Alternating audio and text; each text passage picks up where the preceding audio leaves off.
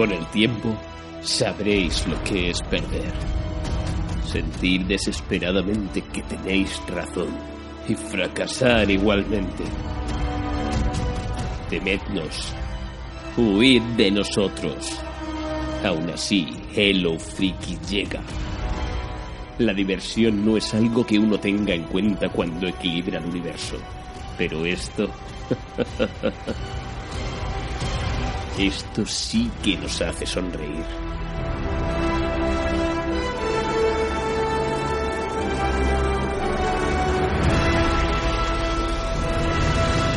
Hello Freaky Podcast.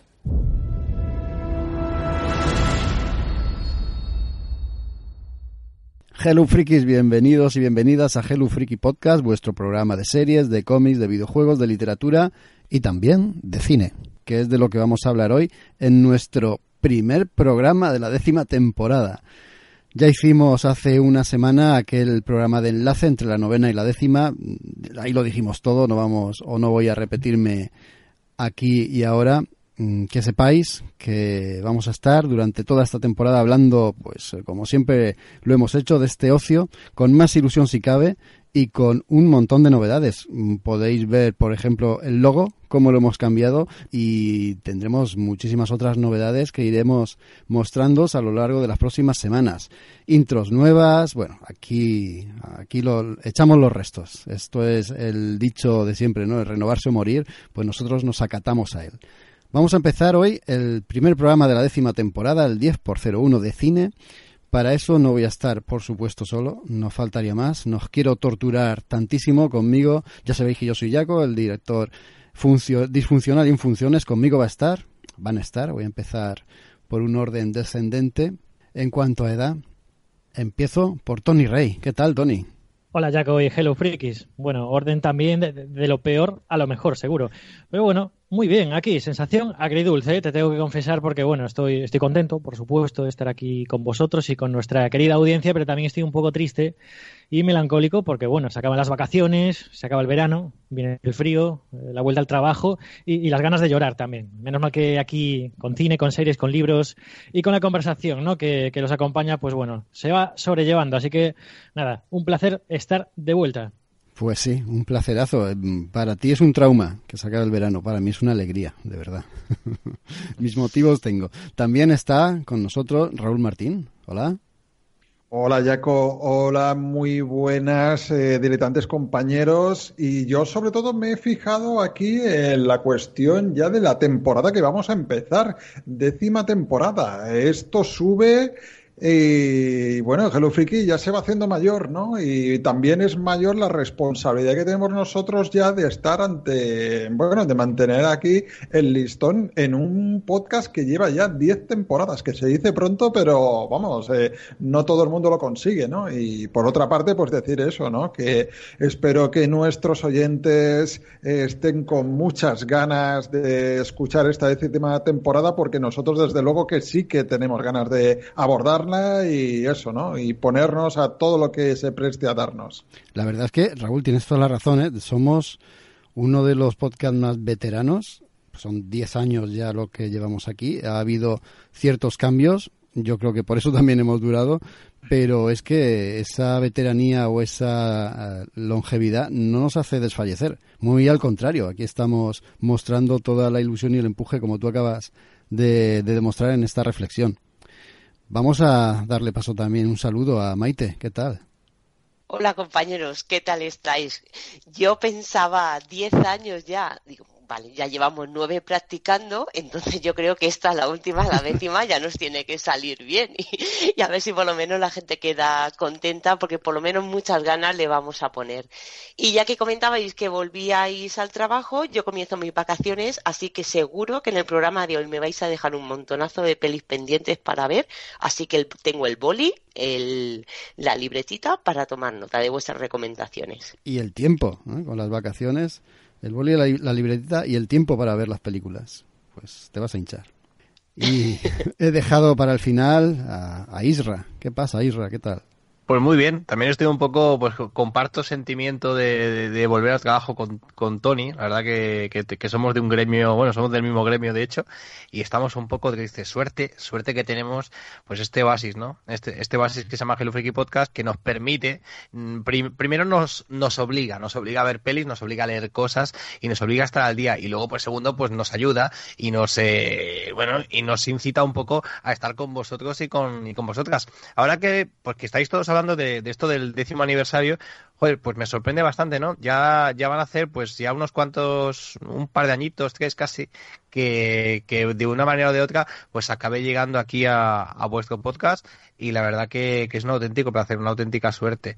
Y bueno, pues que me encantará pues eh, seguir con vosotros cuando cumpláis 15 o cuando cumpláis 20 o cuando simplemente hagamos podcast, que es lo que hacemos siempre, si nos reunimos alrededor de una mesa o algo así, ¿no? La verdad es que el podcast creo que es algo que se lleva adentro y espero que en esta décima temporada pues sea la temporada en la que Hello Freaky pues bueno, pues tenga aún más oyentes, aún más escuchas y bueno, pues sobre todo que nos lo pasemos muy bien, ¿no? Que creo que es lo importante. Eso es lo importante, eso es lo que buscamos. La verdad es que lo estamos repitiendo y, estoy siendo consciente ahora mismo. Diez años, eh, hay, que conmemorarlo de alguna manera. ¿eh? Para, para seguir, y para, iba a decir para empezar, para seguir hay que, hay que hacer una mención obligada a Daniel Collado, que iba a estar con nosotros, pero al final se ha caído del programa. Le mandamos un besazo y un abrazo muy fuerte. Lo tendremos aquí la próxima y si no la siguiente, pero él sigue, como no, formando parte del equipo. También un abrazo muy fuerte a Víctor, que seguro que hay algún oyente que aún se acuerda de él, ¿eh? ese, ese pionero en Hello Freaky. También a Álvaro Gecko, que el hombre también está por ahí, seguro que nos sigue escuchando y participa activamente también en la web, porque sí, acordaros, Hello Freaky también tiene una web. De hecho, este podcast partió de allí, de la página. Y yo no me quiero enrollar más, es que me lío a hablar y como no me cortéis, yo voy a seguir. ¿Queréis que empecemos ya con el programa? Que hoy vamos a hablar de cine y tenemos un mogollón de estrenos acumulados. Hombre, permíteme decir que si vamos a hacer un calendario conmemorativo en el que salemos desnudos, mejor hacerlo ahora que no eh, la temporada 20, ¿eh? Vamos a estar más presentables. Eh, te tomo la palabra. oye, lo que recaudemos. Oye, ojo, ¿eh? en la temporada 20 puede, puede estar muy guay también. Tienes clickbait y todo. Hacemos un calendario de cuerpos desnudos de yayos que molan y estaría muy bien. oye, yo, yo a mí lo que lo he dicho me estoy imaginando a Raúl así como si fuera pues Royal American Beauty, pues todo cubierto de cómics por encima. O sea, me imagino ahí en bolas mirando hacia arriba y todo cubierto con especiales de Batman. Me, lo, me, lo, veo, ¿eh? Mira, ya me has dado una idea para mi perfil de redes sociales. Madre mía, acabas de implantar esa imagen en mi cerebro y va a ser difícil que la saque. el mío también. Y estoy, toma, toma, toma, genial. Iba a decirlo yo también. Ahora, ahora voy a tener pesadillas con eso. Pues es buena idea. Eh, tomaremos nota y, oye, todo lo que recaudemos irá a un fondo destinado a birras, nada más que eso. Vamos a empezar con el programa. Voy a repetirlo porque me gusta. El 10 por 01 de Hello Freaky Podcast dedicado al cine.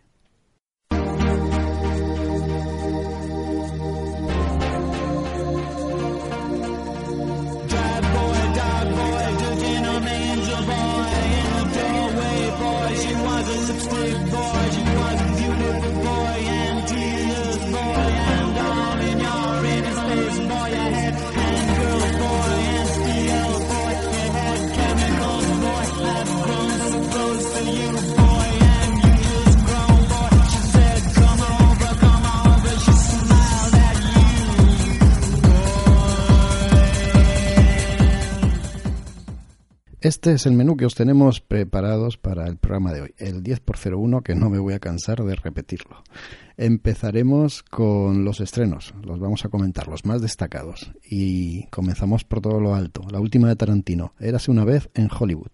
Seguiremos con Yesterday, después El Gran Año, Crawl, aunque aquí lo han llamado Infierno bajo el agua, Los muertos no mueren, Fast and Furious, el spin-off de Hobbs and Show, Seguiremos con It, capítulo 2, y acabaremos con Anabel. Después pasaremos a nuestra sección de videoclub, donde traemos un peliculón, Las semillas del diablo. Y empezamos, como no puede ser otra forma, porque es nuestra tónica habitual, con los estrenos más recientes. Algunos os recomendaremos y otros os recomendaremos que no vayáis a verlos. Empezamos con uno de los bombazos que ha salido este verano, una película de estreno de Quentin Tarantino, la última. De momento, parece que la penúltima en su carrera es Érase una vez en Hollywood. Eh, eh, ahí estoy, ahí estoy.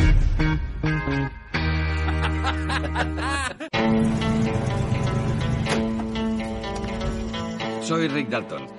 Es un placer, señor Schwartz. Llámame Marvin. Chócala.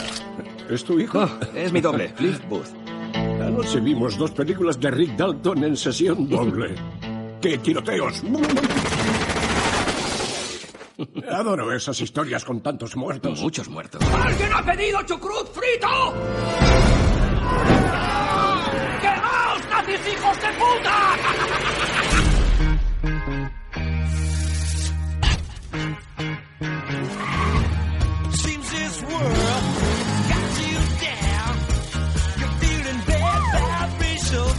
¿Eres actor? No, especialista. Sigues con Rick, ¿eh? Aquí sigo. Puedes hacerle lo que te dé la gana. Te he contratado para una película, Rick, no para una serie de vaqueros. Vales mucho más. Texto. ¡Corten! ¿Cómo puedes hacer el ridículo de esa forma delante de todo el mundo? Vale, ¿qué pasa, compañero? Ya es oficial, chico. Soy una vieja gloria.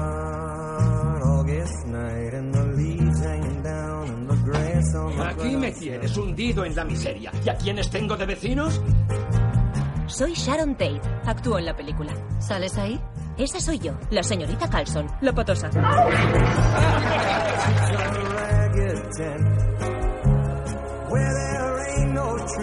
Le vas a molar a Charlie.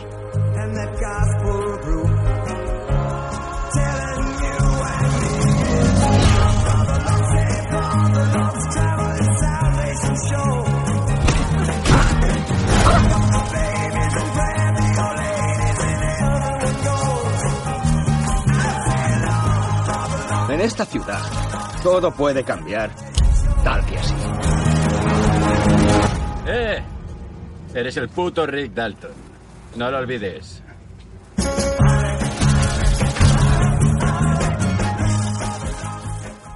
¿Quién se anima a hablar de ella?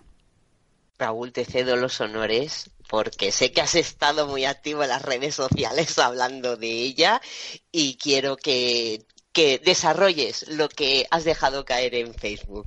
Hombre, pues eh, yo he estado recomendando esta película por activa y por pasiva. Ya me tenía ganado desde que me enteré que ocurría en 1969 y tenía algo que ver con la familia de Charles Manson. O sea, yo ya era público objetivo desde hace bastante, bastante tiempo.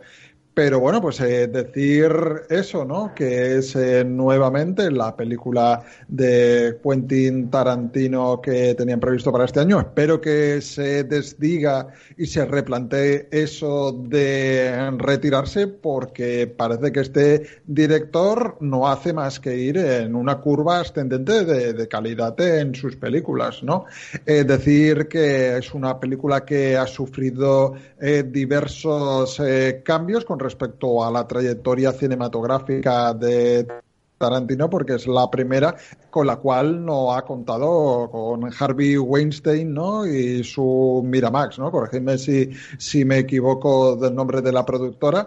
En este caso, por decirlo así, Tarantino ha volado en solitario o se ha buscado nuevas eh, novias y al final pues el proyecto ha recaído en Colombia en el que pues se le ha dado un presupuesto con el cual Tarantino eh, se ha sentido seguramente niño de nuevo y ha podido jugar con todo lo que ha querido para contarnos una historia, eso, ¿no? Pues emplazada en Los Ángeles en 1969 con el Hollywood de que estaba sufriendo un cambio bastante, bastante importante de trasfondo y a su vez, pues eh, jugando con los asesinatos que perpetraron los acólitos de Charles Manson, ¿no? Eh, que, mm, bueno, eran unos hippies llamados como, llamados así como la familia, ¿no? Y un poco, pues, eh, decir eso nuevamente con un casting completamente de lujo a, medio, a medio camino entre actores que debutaban en la filmografía de Tarantino, como Margot Robbins, o otros ya conocidos como Brad Pitt y un séquito de secundarios bastante, bastante reconocible. Nos hemos encontrado una película que es, bueno, pues Tarantino en todas, en, todas sus facetas y en todo su esplendor, ¿no? Una película que, que sorprende en cada momento, que pese a no ser corta tampoco se hace larga y que a mí me ha dejado completamente mm, deslumbrado, ¿no? Y que para mí pues eh, vuelve a constatar eh, a Tarantino como uno de los eh, directores con mejor forma y sobre todo con mayor y profunda personalidad dentro de este cine tan de quedar bien, tan poser que se hace hoy en día. Tenemos un Tarantino con toda su eh, capacidad, ¿no? Para, para deslumbrarnos y para transmitir lo que él cree, ¿no? Y ser fiel a sus principios. O sea que yo y ahora ya os, os cedo la palabra, no podría estar más encantado de lo que estoy, de lo que estaba cuando salí de ver este Érase una vez en Hollywood. Pues yo te voy a ser honesta porque no soy el público objetivo para ver esta peli.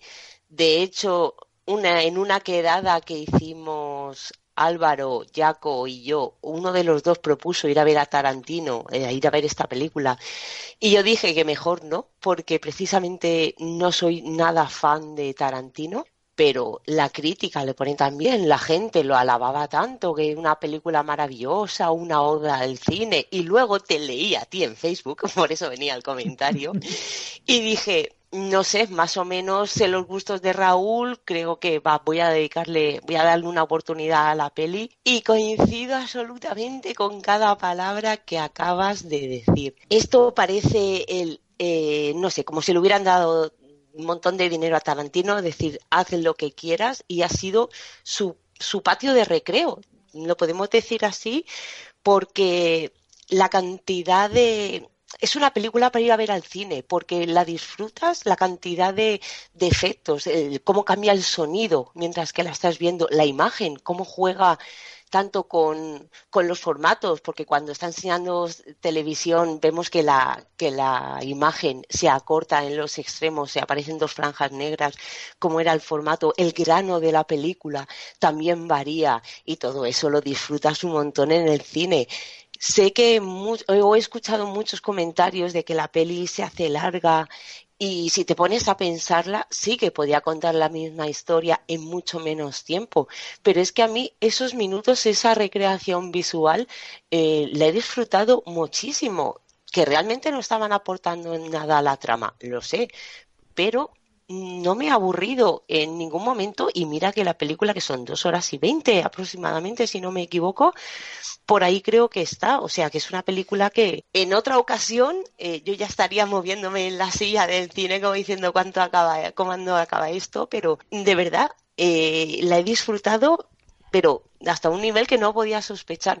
Es, es una es lo que dicen las críticas, es una oda al cine y de verdad lo, la es. Yo cuando vi ese momento de, de, la gran evasión. Por ejemplo, esto no es spoiler, es una escena que hmm. aparece, vale, o sea, me quedé con la boca abierta y conforme avanza la película vas reconociendo, bueno, los escenarios de, del western, del típico spaghetti western. Si has visto el cine del oeste, gracias a Hello Freaky por hacer ese especial del oeste y obligarme, entre comillas, a ver pelis porque esto lo he disfrutado ahora muchísimo más ¿Que es una película para cinéfilos?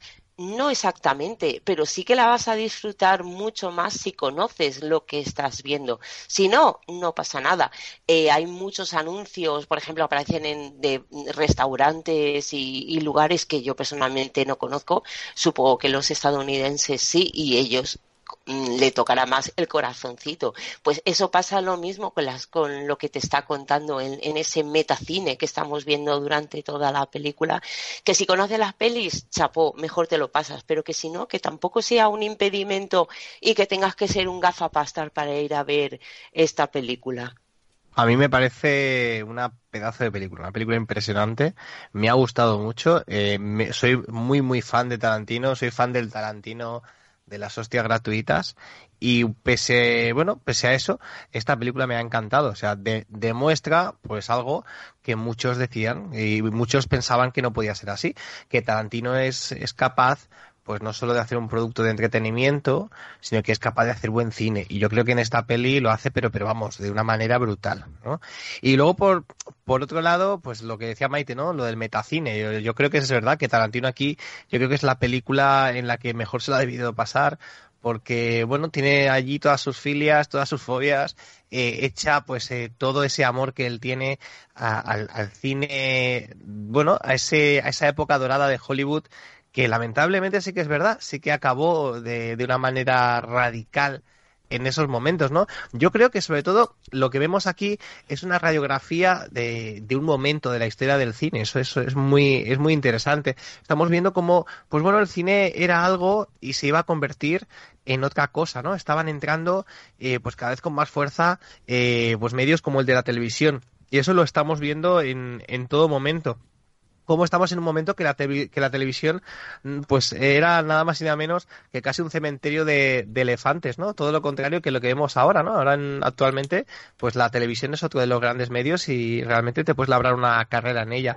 pero en, en ese momento no, e, no, era así. Y luego pues realmente me, ha, me han dado un poco de rabia porque la verdad que, últimamente me, me estoy cansando mucho de, las cazas de brujas constantes que hace todo el mundo en todos los filmes o en todas las películas o en todas las series que salen, eh, pues a ciertas críticas, ¿no? A Tarantino, que si salen pies, que si salen chicas, que si salen no sé qué, que si es, eh, bueno, pues no sé. Yo la verdad que la que lo más interesante cuando vas a, ver una película es, es, intentar, pues no, no sacar tantísimas conclusiones, realmente eh, disfrutar de lo que vas a ver y en este caso hay algo que me gusta mucho y es, eh, no, no os desvelaré nada del final, pero os tengo que decir que, Tarantino hace algo que se llama justicia poética, ¿no? Que es algo, pues bueno, hay veces que, la, justicia eh, no existe en nuestra realidad y el hecho pues de, conseguirla de otro modo pues es algo que a mí me, gustó muchísimo no me encantó me gustó eso es como decirle pues oye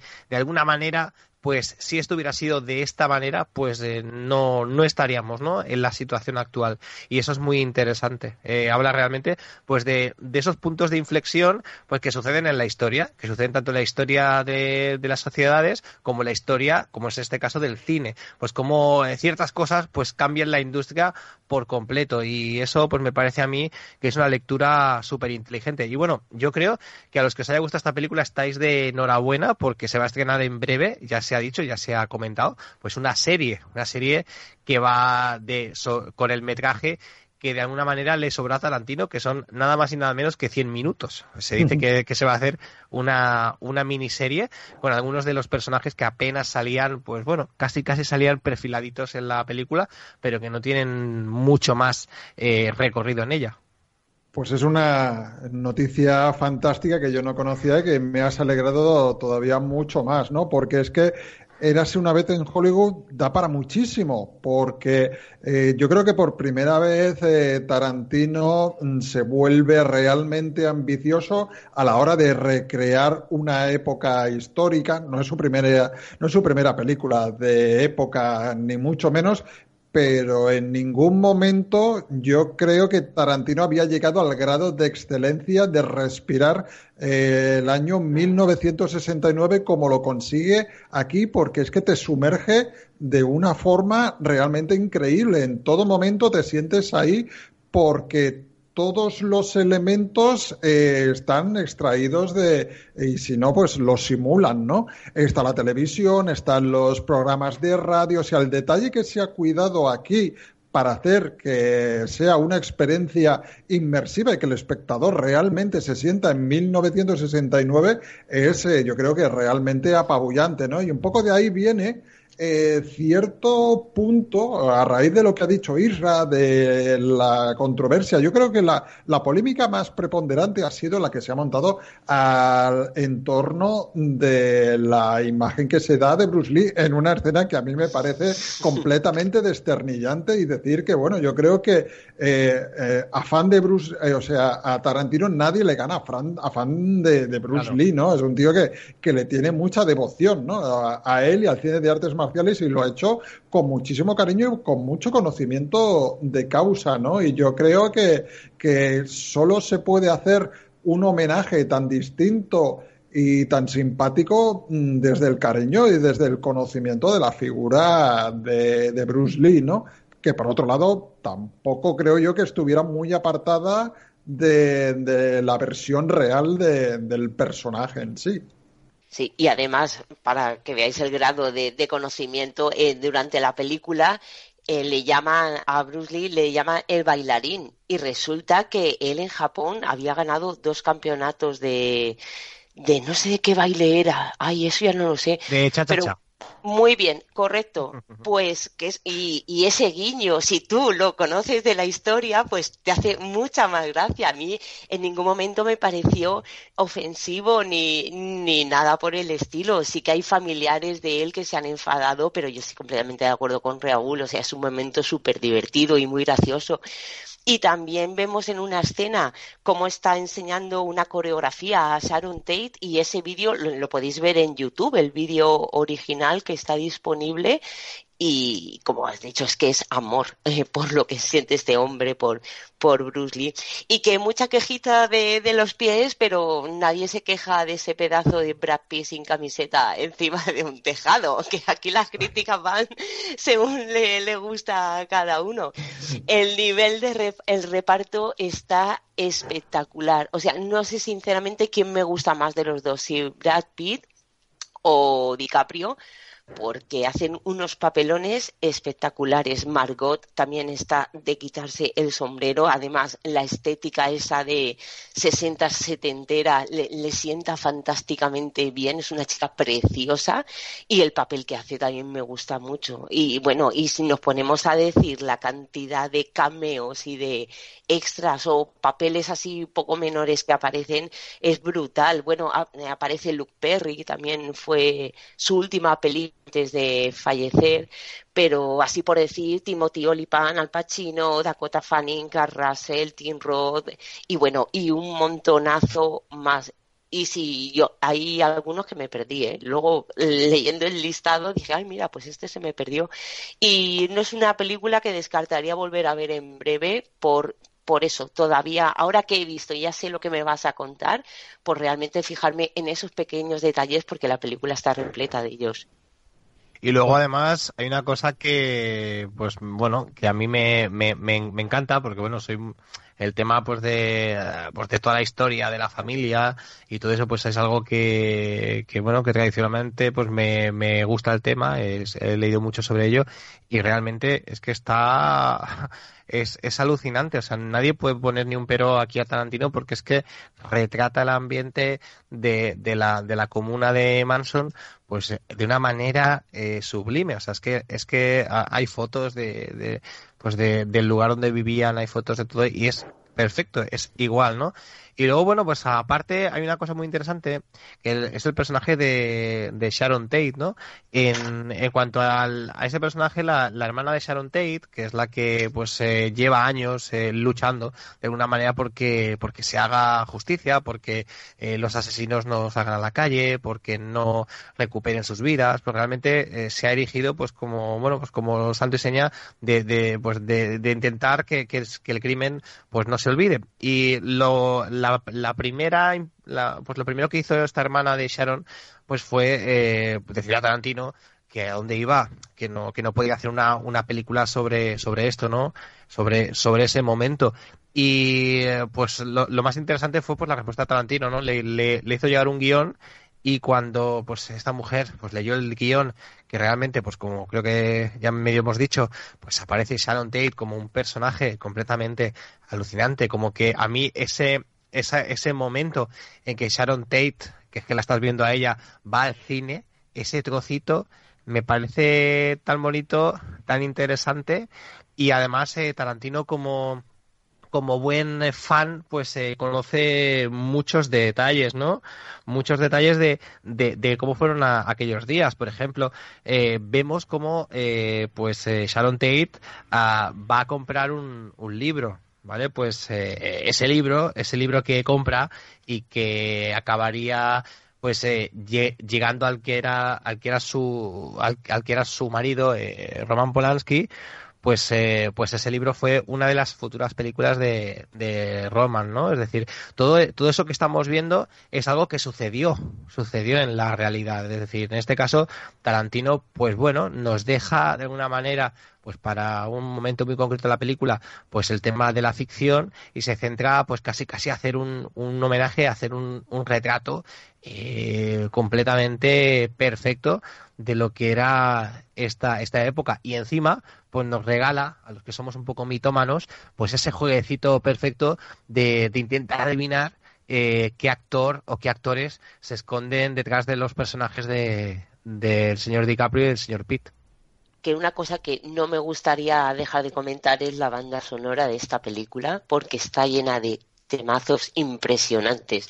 Cualquiera, ¿eh? Cualquiera que te pongan de fondo. Yo, por ejemplo, cuando sonó el hash de los Deep Purple, se me erizaron los pelos, o sea, de la piel. Es brutal.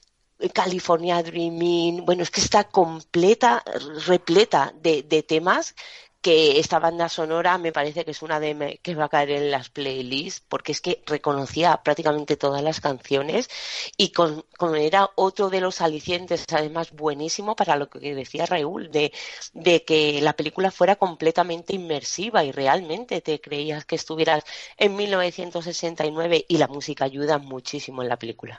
Ya solo por la banda sonora Tarantino se merece un monumento, es una pasada. ¿A que sí? Sí, sí, no, yo, yo la he escuchado aparte y es verdaderamente alucinante. Y en este caso sí que saca un grupo español, que tenemos a los Bravos por ahí. Sí. ¿Tenemos entonces película que va directa para los Oscars?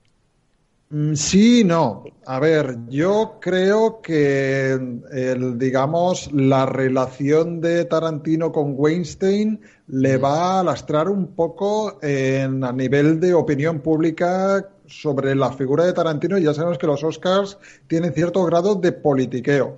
Ahora, si digamos que la academia es capaz de mantenerse al margen de toda esta salsa rosa, y con lo que le gusta a eso, ¿no? A Hollywood, las películas que rinden tributo a su pasado, esta película tendría que literalmente arrasar en los Oscars. Bueno, y, Tony y yo sin haberla visto. ¿Qué, ganas, eh, Tony? Sí, bueno, yo, eh, a ver, que vengo con una pregunta un poco incómoda, porque veo que habéis hecho un 3 de 3, ¿no? Os ha encantado a los tres que la habéis visto.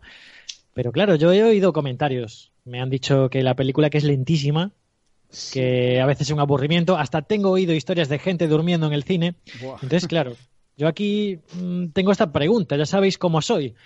A mí las películas que tienen una cadencia pausada, pues me provocan problema. Los odiosos 8, ¿vale? Por ejemplo, esa mm, reconozco el valor cinematográfico que tiene, pero es que su ritmo me pareció un coñazo. O sea, quiero decir, si fuera teatro, lo hubiese disfrutado, pero no voy a volver a ver esa película nunca más. ¿Qué pasa con esta de Érase una vez en Hollywood?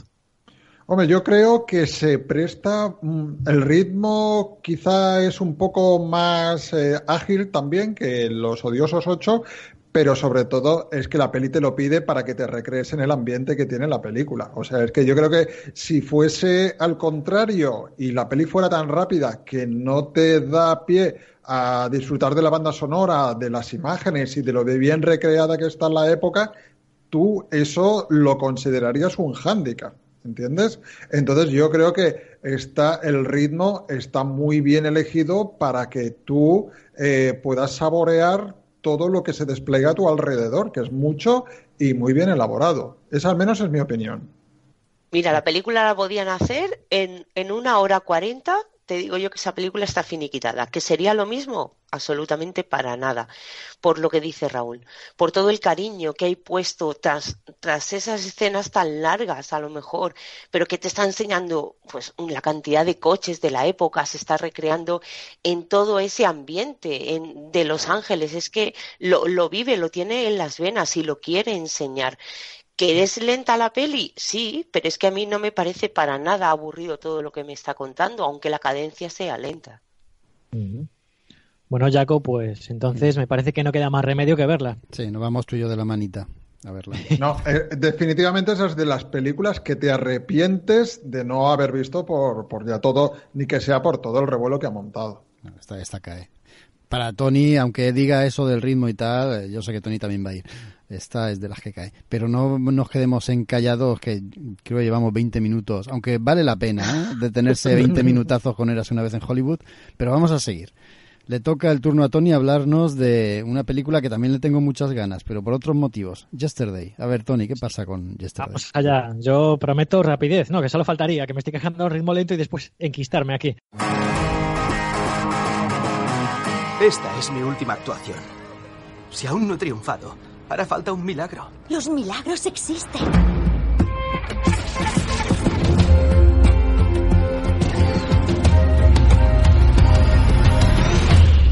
¿Qué ha pasado? Ha habido un apagón en todo el mundo. ¡Patata! Es un regalo de Eli. Oh,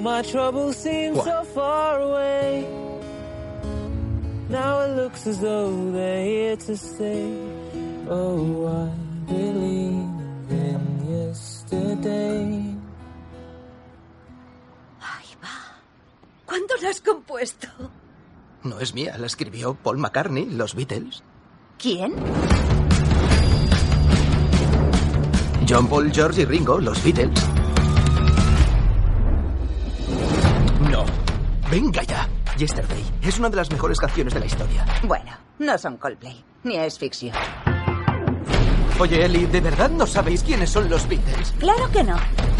Pues entonces me debe de estar pasando algo muy raro. When I find myself in times of trouble, Mother Mary comes to me. Perdón, estoy escuchando la nueva canción de Jack. ¿Cuál era esta? Leave it be. Let it be. Bien, dale caña, Jack. Oh yeah, tell you something. Tenemos que hablar. Nosotros te pagamos si tú escribes canciones. Tú ganas un montón de pasta y nosotros nos lo quedamos todo. El insuperable Jack Mike. Queremos que nos compongas una canción aquí y ahora. Something in the way she moves Nadie ha compuesto nunca tantas canciones tan buenas. ¿Cómo lo haces?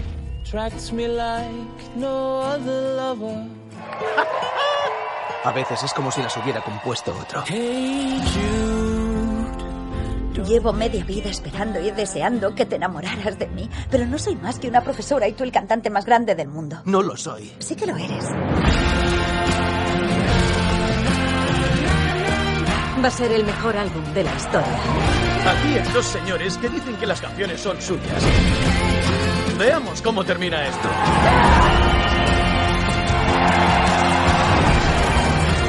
Tengo que decirte algo. Un gran aplauso para el mismísimo Jack Malik.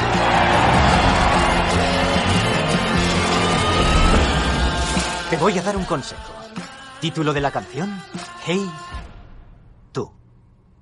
Hey, tú.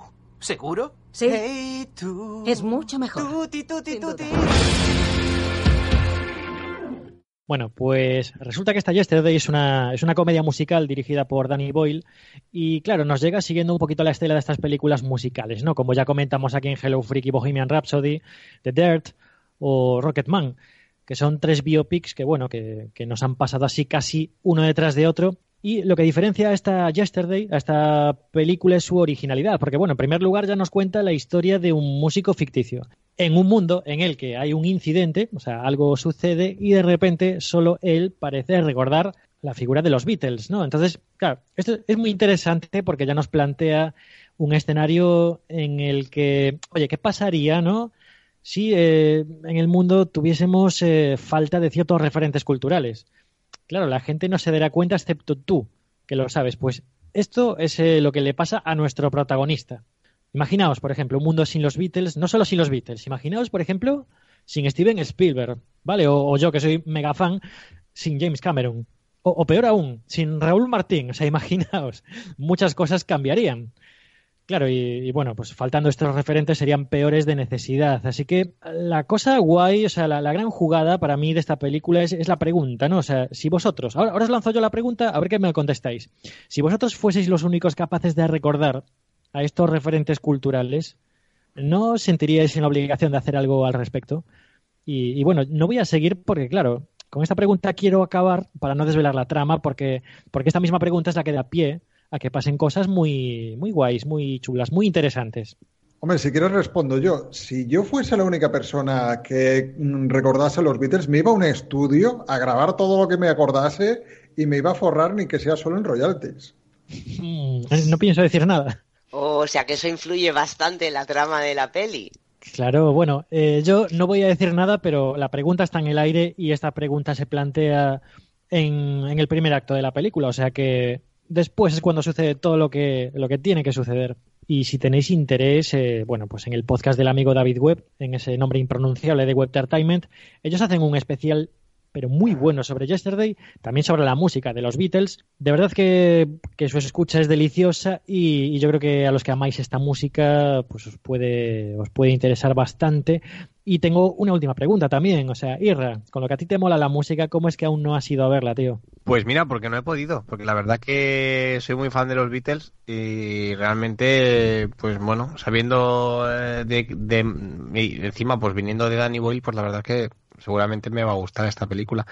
Y bueno, pues no sé, eh, lo que pasa es que, eh, ¿sabes qué pasa con esta peli también? Que tengo la sensación de que es una de estas, una peli más de estas que, que, que el anuncio te cuenta la peli completa. Y entonces, eh, eh, realmente pues tampoco el eh, pues el anuncio ha hecho que yo me encamine al cine no porque mm, es aquellas pues como bien digo esas pelis que bueno que casi casi parece que lo que lo cuenta todo no en su en su comercial. Pero hay hay sorpresas o es o Tony es es una peli pues bastante predecible hombre qué bien apuntado lo que has hecho. Yo es que precisamente cuando pasan estas cosas, cuando hay un tráiler, un anuncio, lo que sea, yo rápido me tapo los oídos y los ojos para no, bueno, para no ver nada, porque si ven algunos trailers están muy bien diseñados, hay otros, hombre, que te estropean, eh, bueno, pues la sorpresa. Yo desconozco, ya te digo, no he visto tráiler, pero bueno, eh, sí que a la película, si vais vírgenes, hay un montón de, de, giros, no voy a decir inesperados, porque un poquito tirando de lógica podemos ver venir algunas cosas, mm. pero sí que están muy bien llevados, eso sí. Entonces, tanto si habéis visto tráiler como si no, yo iría, iría a verla porque es una delicia musical, pero después argumentalmente, pues bueno, tiene, tiene un juego, un juego creo que muy bueno con estas ideas de what if, ¿no? ¿Qué pasaría así? Pues pasarían muchas cosas. Sí, yo, yo justo he escuchado comentarios en ese sentido. Eh, sí que es verdad que el tráiler desvela muchas cosas, pero no lo desvela todo y mucho menos te, te prepara para la carga emotiva que creo que tiene la película, ¿verdad? Sí, sí, la película sobre todo juega esa liga, juega la liga de las emociones, porque tú puedes hacer lo que dice Raúl, pero después, eh, claro, estás jugando, estás jugando con tus referentes, con piezas que te han cambiado la vida, que te tocan en la tecla adecuada, te tocan un sentimiento pues, que tienes muy, muy adentro, y eso pasa factura después. Entonces no os quiero decir demasiado, preferiría que la vieseis y después hablar eh, sin desvelar a los que no la hayan visto. Hombre, si no existieran los Beatles, tampoco todo sería negativo. No conoceríamos a Yoko Ono. y sus esculturas. ¿eh? Sí, Algo sí. bueno tiene que tener, ¿no? Y su desnudo tampoco lo hubiéramos visto. Pero aún no estaríamos prevenidos contra ella. Qué malo soy. ¿Quieres decir algo más, Tony, o pasamos ya a la siguiente? Simplemente que recomiendo su visualización y poquito más. Sí, yo estoy, de verdad, estoy deseando verla. Se me, han, se me ha atascado porque había otras que se iban superponiendo a, a esta, pero, pero esta, esta, esta, va a caer, más pronto que tarde. Yo creo que antes caerá la de Tarantino, pero esta irá inmediatamente después. Eh, Isra, tú nos vas a hablar del gran año. A ver. Habrá una lluvia importante dentro de pocas horas. ¿Lluvia radioactiva? Lluvia de pájaros. ¿No dijiste que un gran año acabó con tu matrimonio con Steph en 2003? Para empezar, estaba casado con Bridget en 2003. El 1 de enero me largo de esto. Supongo que sabrá que la fase posterior a la jubilación se parece un poco a esto. Dejaste el mostrado, dejaste tu empleo entero. Papá. Genial hablar contigo. Quiero hacer algo importante, ¿sabes? Necesitamos un poco de aventura. Haré el gran año. Un año para hacer todo lo que nunca hemos podido. Tres tipos Parece mentira que no estén agotados. abajo han convertido su búsqueda Son hombres, cariño. Si dejaran de competir, morirían. en una competición. ¡Sí! Este será mi año. Quiero dejar mi sello. No lo puedo perder, no hay otro hasta dentro de una semana. Qué lástima. No me digas. ¿Una galleta? Sí. El director del Diablo Viste de Prada y una pareja de tres. Uno de los dos tiene que ganar a ese cabrón. Cuando hablamos de comedia, ¿Acabas de marcarte un baile de victoria? No. Es posible. Eh, Sí, lo he hecho. todo vale. Estuviste invitándome a copas para que hablara. ¿En serio? No quiero saberlo. Steve Martin, Jack Black, Owen Wilson. La mayoría se despierta un día y se da cuenta de que no ha hecho todo lo que hubiera querido hacer. ¿Estoy loco, Edith? ¿Quieres la respuesta como esposa o como psicóloga? ¿Cuál me sale más barata? Esto es increíble, ¿a que sí? A no ser que cambie el tiempo. No tendría que haber dicho nada del tiempo. He sido gafe. El gran año. Os voy a hablar de algo, de una rara ¿vale? Y bueno, realmente creo que eh, sí que es verdad que, que me salgo un poco de- del guion hoy porque estamos hablando sobre todo de, de- estrenos, ¿no? De aquello que podemos ir a las salas de cine a ver. Pero bueno, de alguna manera vengo a traeros algo nuevo porque es algo que en su momento pues no se le hizo ningún caso. Y bueno, después de, verla, casi por casualidad, pues digo, mira, tengo que traerla porque si algo tienen los podcasts, y esto es un podcast, pues tienen esto, ¿no? Que, que somos un poco justicieros con aquellas cosas pues que se salen un poquito de lo comercial y que realmente pues yo creo que, que, los, que los oyentes tienen que ver. El, el, Gran Año es una película ya de hace, hace un tiempecito, ¿eh? Vas a decir, uy, te vas al, al, al 2012, que es cuando se estrenó. Pues sí, una película que pasó sin pena de gloria. eh, realmente no apenas pudimos verla en nuestro país. Fue mm, casi, casi podemos decir que ni se estrenó. Se estrenó en muy poquitas salas. Y, y ahora pues no lo vais a entender cuando os diga pues eh, el gran año, pues el reparto que tiene. Supuestamente, os digo supuestamente porque tampoco os vais a encontrar eh, con una comedia. eh, supuestamente es una, es una, es, es una comedia. Está protagonizada por un trío que de entrada es un trío de garantías, ¿no? Sería es Steve Martin, Jack Black y Owen, Wilson, los tres juntos en una película.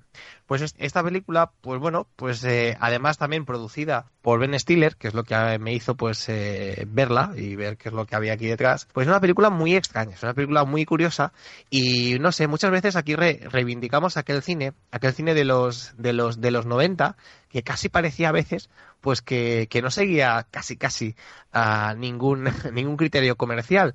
Y bueno esta esta película pues va un poco va un poco por aquí.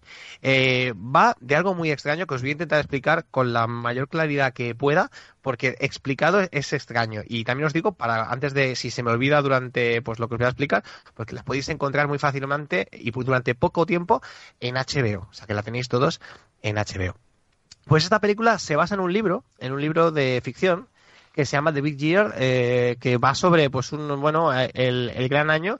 Es un extraño concurso eh, americano que, que, pues, un concurso de, de, de más de, de, casi, bueno, ya tiene ba- bastantes años. Es, una- es un concurso tradicional americano en las que los pajareros de todo Estados Unidos se dedican durante un año a coleccionar de alguna manera y apuntar en una libreta aquellos cantos de pájaros, ¿vale? De esto va. Y claro, al final, ¿qué es lo que consiguen? Hacen como un ranking y hay una persona que es la ganadora de ese concurso. Durante un año, pues se hacen un viaje por todo Estados Unidos para escuchar esos graznidos. Pues de esta cosa, de esta cosa, hacen una película. Tenemos a estos tres eh, actores, a Steve Martin, a Jack Black y Owen Wilson, que hacen de pajareros y vamos a verlos pues eh, viajando eh, por todo Estados Unidos, de, de norte a sur. eh, podemos verlos incluso en Alaska. Es espectacular las imágenes de, de esta, de esta película. Y de alguna manera, pues bueno, eh, algo que de entrada parece una comedia, pues se va convirtiendo en otro tipo de cine. Se convierte en una película amable, en una película que es muy agradable de ver, una película espectacular para un domingo por la tarde y una película que encierra al final una enseñanza, pues que no os voy a decir, la verdad que es, es una, es una delicia. Y bueno, pues no sé, me sorprendió mucho porque me esperaba ver la típica cinta desternillante, la, la típica película pues que de estos tres y no me encuentro con eso, me encuentro con, con otra cosa y eso, eso es súper, súper interesante. Cosas que en contra, bueno, pues realmente no hizo una gran taquilla porque su guion, ya os digo, que es extraño eh, donde los haya, pero como mínimo, pues eh, creo que es muy interesante el hecho de que de vez en cuando actores que, que encasillamos en ciertos modelos, pues intenten hacer otras cosas, y, eh, este es el caso. La verdad que, os, la, que os la recomiendo, y aunque, co- como os he dicho al principio, no es, un estreno, pues eh, casi casi podéis hacer que lo sea, porque yo creo que casi nadie o poca gente ha escuchado hablar de esta película. Entiendo, Isra, que tiene una fotografía preciosa, es una maravilla, ¿no? tiene una fotografía espectacular. O sea, una fotografía de, de, de aquellas de decir. De hecho, eh, es, una, es una película con un presupuesto muy elevado. Se, se gastaron una auténtica barbaridad. Se, se gastaron 42 millones de dólares para hacerla. Recaudó solo 7. Y sí, sí, fue un fracaso. absoluto.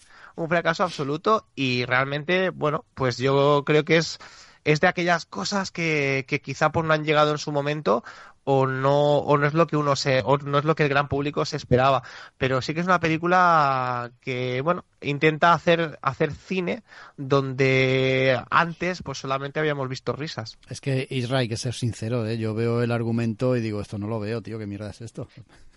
Y el reparto, y, y encima Ben Stiller por medio, claro, lo primero que se te viene a la cabeza es pues una tontería de las suyas. Bueno, pero lo, lo más interesante además es que esto del, del gran año, que yo pues realmente pensé, bueno, esto no puede ser verdad, pues lo primero que hice al acabar la película es buscarlo, y es una, es algo que existe, ¿no? Es algo que, que se hace año tras año. Personas de, de todo Estados Unidos se dedican a viajar eh, por Estados Unidos sin cobrar eh, ni un dólar y, a- y bueno, se dedican a apuntar en esa libreta los graznidos. Ni siquiera hace falta hacer fotos, simplemente con escuchar el graznido y apuntarlo, pues ya se considera que, o sea, que, te tienes que fiar de la buena fe de, de los contendientes. La verdad que es muy interesante y algo súper curioso y súper diferente.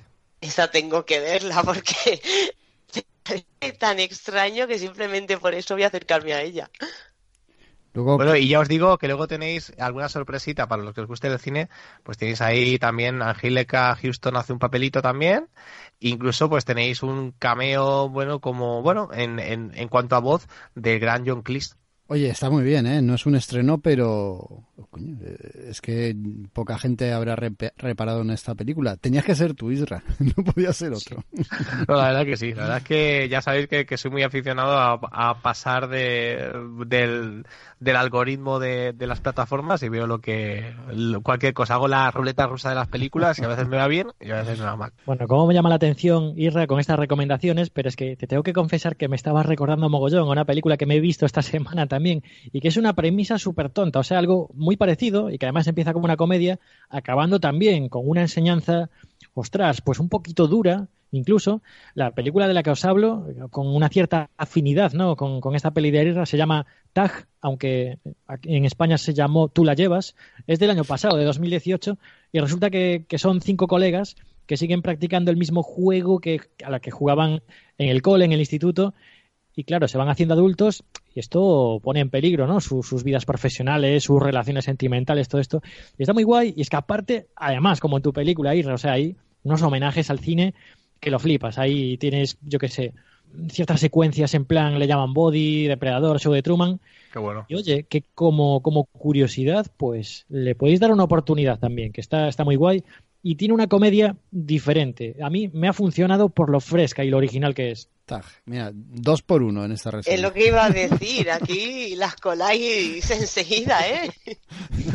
Vamos, vamos a seguir, si nos importa. Tony, te toca hablarnos de Infierno bajo el agua, título original Crawl. A ver qué tal. El estado de Florida advierte de que se avecina un huracán de categoría 5. Todos los residentes deben evacuar de inmediato. Cojan a sus familias y a sus seres queridos y váyanse. ¡Papá! No podremos ir a por ustedes. ¿Papá?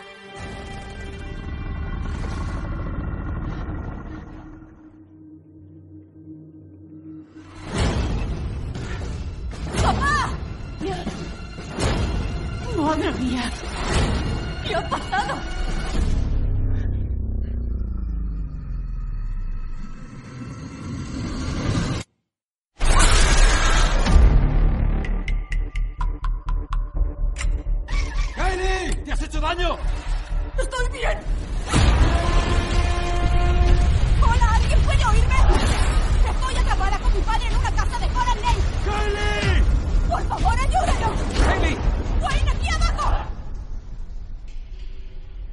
¡Pete, ¿oyes eso?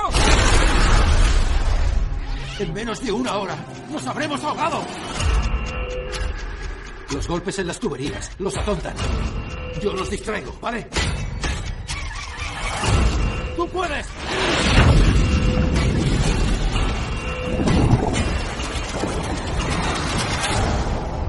Tienes que irte, ya.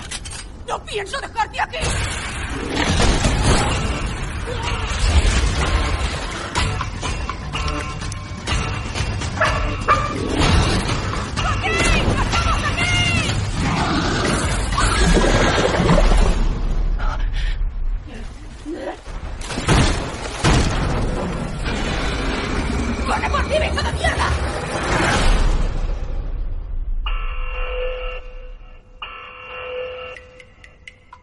Vaya título que le han puesto, Infierno bajo el agua. En fin, no, no hace honor a la gran película que tenemos aquí. Para mí, la sorpresa y lo que fue la peliculita de mis ojos, ¿no? De este fin de verano. Bueno, con permiso de IT capítulo 2, que, que iré mañana a verla, a ver qué tal. Esta película viene de la mano de Alexandre Aja, o como se diga en francés, que es, eh, bueno, a la dirección de Alta Tensión, del remake de Las Colinas Tienen Ojos o de la más reciente Horns. Y tenemos aquí esta Kroll, esta infierno bajo el agua, pues protagonizada por una chica nadadora, que ah, es que además la vamos a ver con una técnica pues un poco regulera, ¿vale? Cuando está en la piscina, pero hasta eso está bien llevado porque resulta que, que en las competiciones esta chica siempre era una segundona. Entonces, la peli protagonizada por esta chica y su padre, que se llevan, bueno, se llevan regular también. ¿De qué trata? Es, es muy simple, ¿eh? a la par que, que fantástico y maravilloso todo. Y es que en el pueblo del padre hay una tormenta con un huracán terrible, está todo hecho un Cristo y claro, las autoridades están evacuando la zona. Entonces, como la familia no sabe nada de él, que además él, bueno, pues estaba divorciado de la mujer y todo el rollo, claro, eh, tienen dos niñas, eh, bueno, dos niñas, ya son dos mujeres, empiezan a estar preocupadas, así que la prota, o sea, la, la, más jovencita, la chica nadadora, decide ir a buscarlo, claro, con tan mala suerte que cuando llega a la casa está todo inundado. No solo eso, sino que el padre está herido en el sótano, atención, porque han entrado unos cocodrilos por la parte de abajo y, le han dado pal pelo.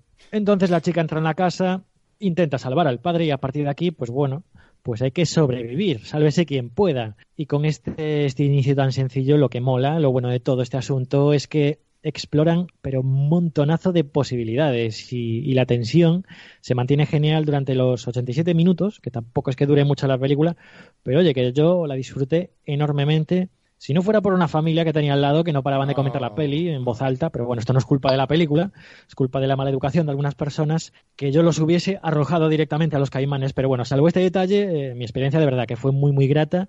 Que además, joder, es de, uno, de estos días que sales del cine diciendo qué bien me lo he pasado. Y, y, qué jodidos son los cocodrilos dentro de una casa. Claro, bueno, ya veréis la cantidad de, de, ideas que se ponen que se ponen en práctica y que cómo mola el cine de tipas duras. eh, ¿Te recordó en algo a Deep Blue, salvando las distancias? Salvando las grandes distancias, porque para mí esta película es muy superior ¿Ah, a Deep sí? Blue, sí. Sí, sí, sí. Me la apunto entonces. Tensión, eh, terror no hay, ¿no? Pero tensión y, y ese tipo de, de, de, cosas sí, ¿verdad? Bueno, eh, yo diría que también tiene ciertas, ciertas secuencias de terror. ¿Sabéis el terror este que la gente suelta una risita nerviosa para no reconocer que, que han pegado un bote en la butaca? porque esas mandíbulas verdaderamente son, son tremebundas. Pues sí que tiene un poquito de eso también. No, no hay muchas películas que exploren el tema caimanes y para mí son bestias pues igual de, de terribles que un tiburón y más aún en espacios reducidos, claro. Bueno, no hay muchas películas que exploren el tema caimanes de esta manera, porque de, de Asylum tenemos un montón, ¿verdad? Ah, bueno, es cierto, no estaba contando Asylum. Vale, vale, fallo, psico fallo. bueno, ¿alguna pregunta por ahí, muchachos y muchacha, o pasamos? Sí, nada, puedes hacer una recomendación de Megashark versus Crocosaurus o algo así, ¿no? Que era como un cocodrilo gigante. Sí, sí. Es de Asylum esa, ¿verdad? Sí, sí, ya lo creo. Todas esas eh, son Asylum. Aunque no lo sean, son de Asylum. Hombre, mira, se, se, me ocurre, por ejemplo, preguntarle a Tony si esta Infierno bajo el agua es una peli eh, que busca seriedad, ¿no? O es de las que directamente se desmelenan y bueno, y todo vale. A ver, no, no va a la comedia, no es tan tan desmelenada en ese sentido, pero, pero tampoco se toma muy en serio, quiero decir. Hay un montón de secuencias que, que, son locas directamente, o sea que tú sabes que no pasaría, pero como ya has entrado al juego, a ti te da igual y la película tampoco se esfuerza en decir, no, no, tío, te lo estoy diciendo en serio, simplemente sucede y fluye. Uh -huh. Muy bien. Muy bien, pues vamos a pasar a la siguiente, que me toca a mí. Una película que se estrenó a principios del verano pasado, Los muertos no mueren, por una vez creo que la traducción fue literal, The Dead Don't Die, y es una película dirigida por Jim Jarmusch, veterano director que parece ser que se juntó con los amiguetes, con los que ya ha rodado otras veces, y han llevado adelante una película de zombies en clave de humor, una zomedia, como mucha gente les llama. Antes de empezar, esta película, si os gusta el género o el subgénero de zombies puro, ni se os ocurra verla, pero vamos, ni siquiera en casa, ni aunque la pasen gratis en la tele, porque os va a horrorizar. Si os gusta la comedia mezclada con, bueno, con este género que no deja de ser tan irreal que, que quieras que no se presta a algo hilarante, pues cogerla con reparos. Sobre todo, vedla teniendo en cuenta que es una gran broma perpetrada por un grupo de amigos desde el director, desde Jim Jarmusch, hasta el gran elenco de actores que hay, y numeroso. Desde Bill Murray, tenemos también a Adam Driver, tenemos a Tom Watts, tenemos a Danny Glover, a Iggy Pop, a Selena Gómez, a Tilda Swinton. Es que hay un montón de actores en esta película que trata de lo siguiente. Estamos en Centerville, que es un pueblo de la América profunda, ese típico pueblo americano donde todo el mundo se conoce, donde hay una cafetería para todos, donde el sheriff es, es una institución y su ayudante es el nuevo que ha venido el Pardillo. Ahí solo hay una escuela y todo el mundo es una especie, o todo el pueblo es una especie de gran familia. ¿Y qué pasa cuando sobreviene sobre el mundo un apocalipsis zombie? Pues que en este pequeño pueblo lo viven a su manera.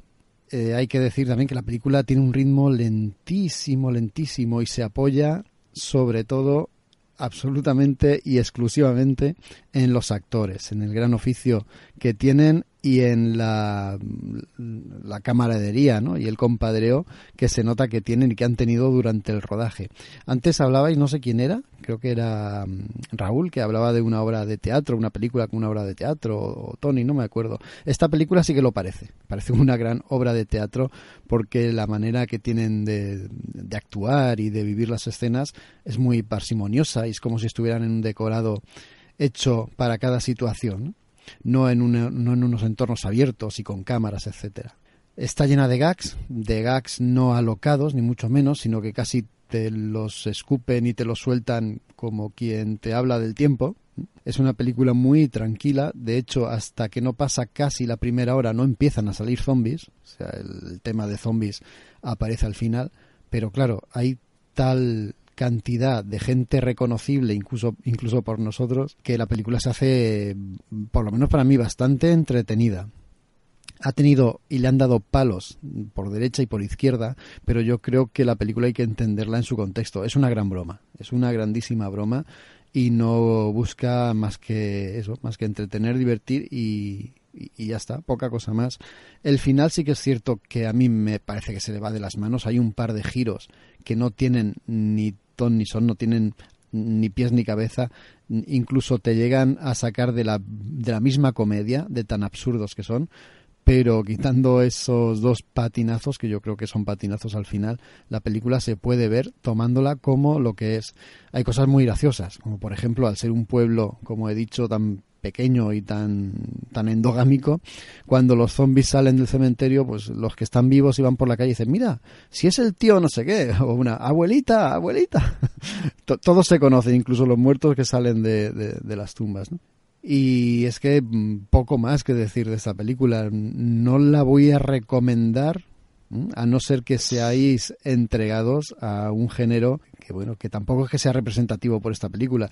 Eh, Zombies Party es divertida. Esta, bueno, es divertida si entramos en su juego, si asumimos que, que es una gran broma, que es casi una reunión de amigos interpretando una obra de teatro pues en petit comité. Así que si la vais a ver, mm, estad sobre aviso. No, Hombre, creo una... que después de tu recomendación, esta va a ser una de las que me voy a ahorrar. Sí, o sea, hay que verla si se ve con expectativa baja, ¿no? Sí, con expectativa baja y tranquilamente en tu casa por la tarde, que no tengas nada que hacer y bueno, para pasar un ratito entretenido. Siempre es un placer ver a estos actorazos, ¿no? Es que Jim Murray, mira que va aquí en piloto automático, pero es que de, siempre está bien, haga lo que haga. Así que, sí, re recomendada para eso, para una tarde de ocio aburrida y que quieras pasar un rato entretenido. Oye, pero nadie va a decir nada. ¿Cómo que ¿Cómo que Shaun of the Dead Zombies Party es divertida? Hombre. Es la cosa más divertida de la historia.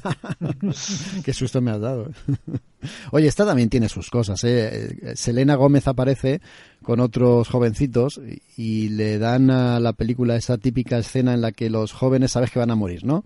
Son la, la carne de cañón de la película. Hacen esa función. También tenemos, tenemos a Tilda Swinton, que es la que hace de el maestro, es del Doctor Extraño y que hace aquí de un personaje, la verdad que rarísimo. Es una tipa, pues es que no sabría cómo descri describirla. Es, es, es, extrañísima. Va siempre con una katana. Ha cogido el negocio de la localidad de las pompas fúnebres. Se dedica a maquillar a los difuntos y los maquilla de una forma que no os podéis ni imaginar, ya lo veréis si veis la película. Pero es que siempre va con una katana.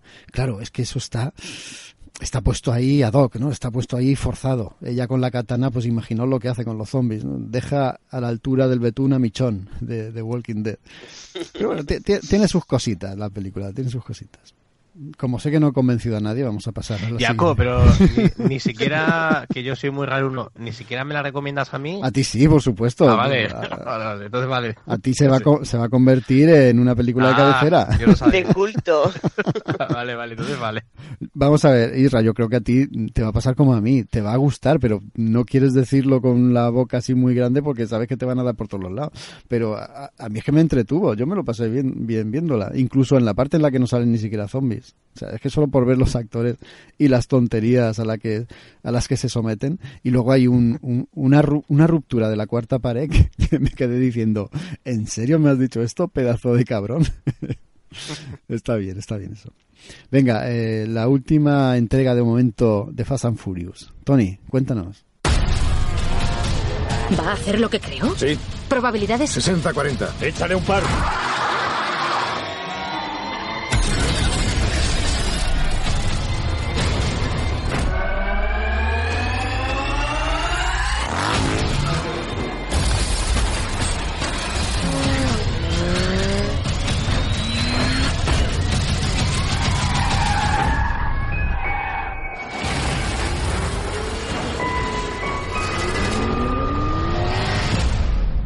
¿Queréis guerra? Vale. Ellos son solo dos y tienen dos mil millones de dólares nuestros. Si no trabajamos juntos, morirán millones de personas. Tu hermana es una de las mujeres más duras y más capaces que he conocido. Mi tipo de chica. Ya veo lo que pretendes. ¿Crees que soy imbécil? Por supuesto que lo creo.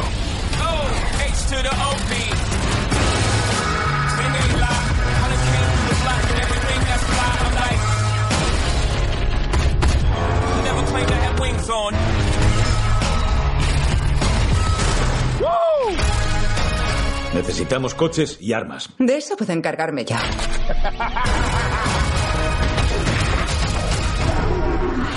Siento traer problemas, mamá. Luke, esta es tu casa. ¡Coelecua!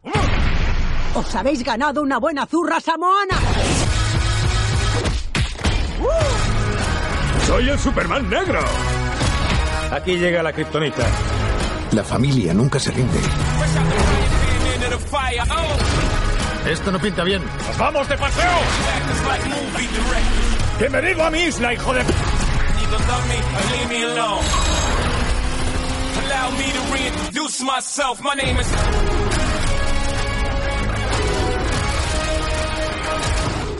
Vamos, vamos allá con este spin-off de Fast and Furious. Está muy, muy bien, ¿eh? muy entretenida. Además, mira, eh, con la pregunta que me hacía Raúl Martín antes sobre, sobre la anterior, sobre el Infierno bajo el agua, claro que, tiene cosas locas, pero no va tanto a la comedia como esta, como Hobbs and Show, que esta ya sí que es un cachondeo, vamos a pasarlo bien. Y claro, es que ellos lo pasan tan bien haciendo la película que nosotros también viéndolos. Entonces, claro, Alguno por ahí sí que ha dicho que, que, se hace larga. A mí no se me ha hecho larga. Yo creo que está muy bien equilibrada entre las escenas de acción y todos estos gags y estos sketches, porque, bueno, la peli es eso, es, es una peli muy autoconsciente que se ríe muchísimo de sí misma y que tiene el cuenta revoluciones de la comedia altísimo. Y es que es, es interesante el ver cómo, cómo evoluciona, ¿no? Esta saga de Fast and Furious que empieza como siendo una historia así de infiltración, en plan le llaman body, de carreras de coches y, y, acaba casi siendo de superhéroes que salvan el mundo. Entonces, claro, ahora ya, o sea, ya como hemos nos hemos pasado de frenada, ahora llega este spin-off que está centrado en el agente Hobbs, ¿no? interpretado por Dwayne Johnson, que es el hombre magnético. Este, este tío tiene más carisma en media ceja que el 90% de los actores actuales. Esto es así, ¿eh? no, no admito discusión. Y después tenemos al ex militar y mercenario eh, de Shaw, interpretado por el también, creo que muy carismático Jason Statham.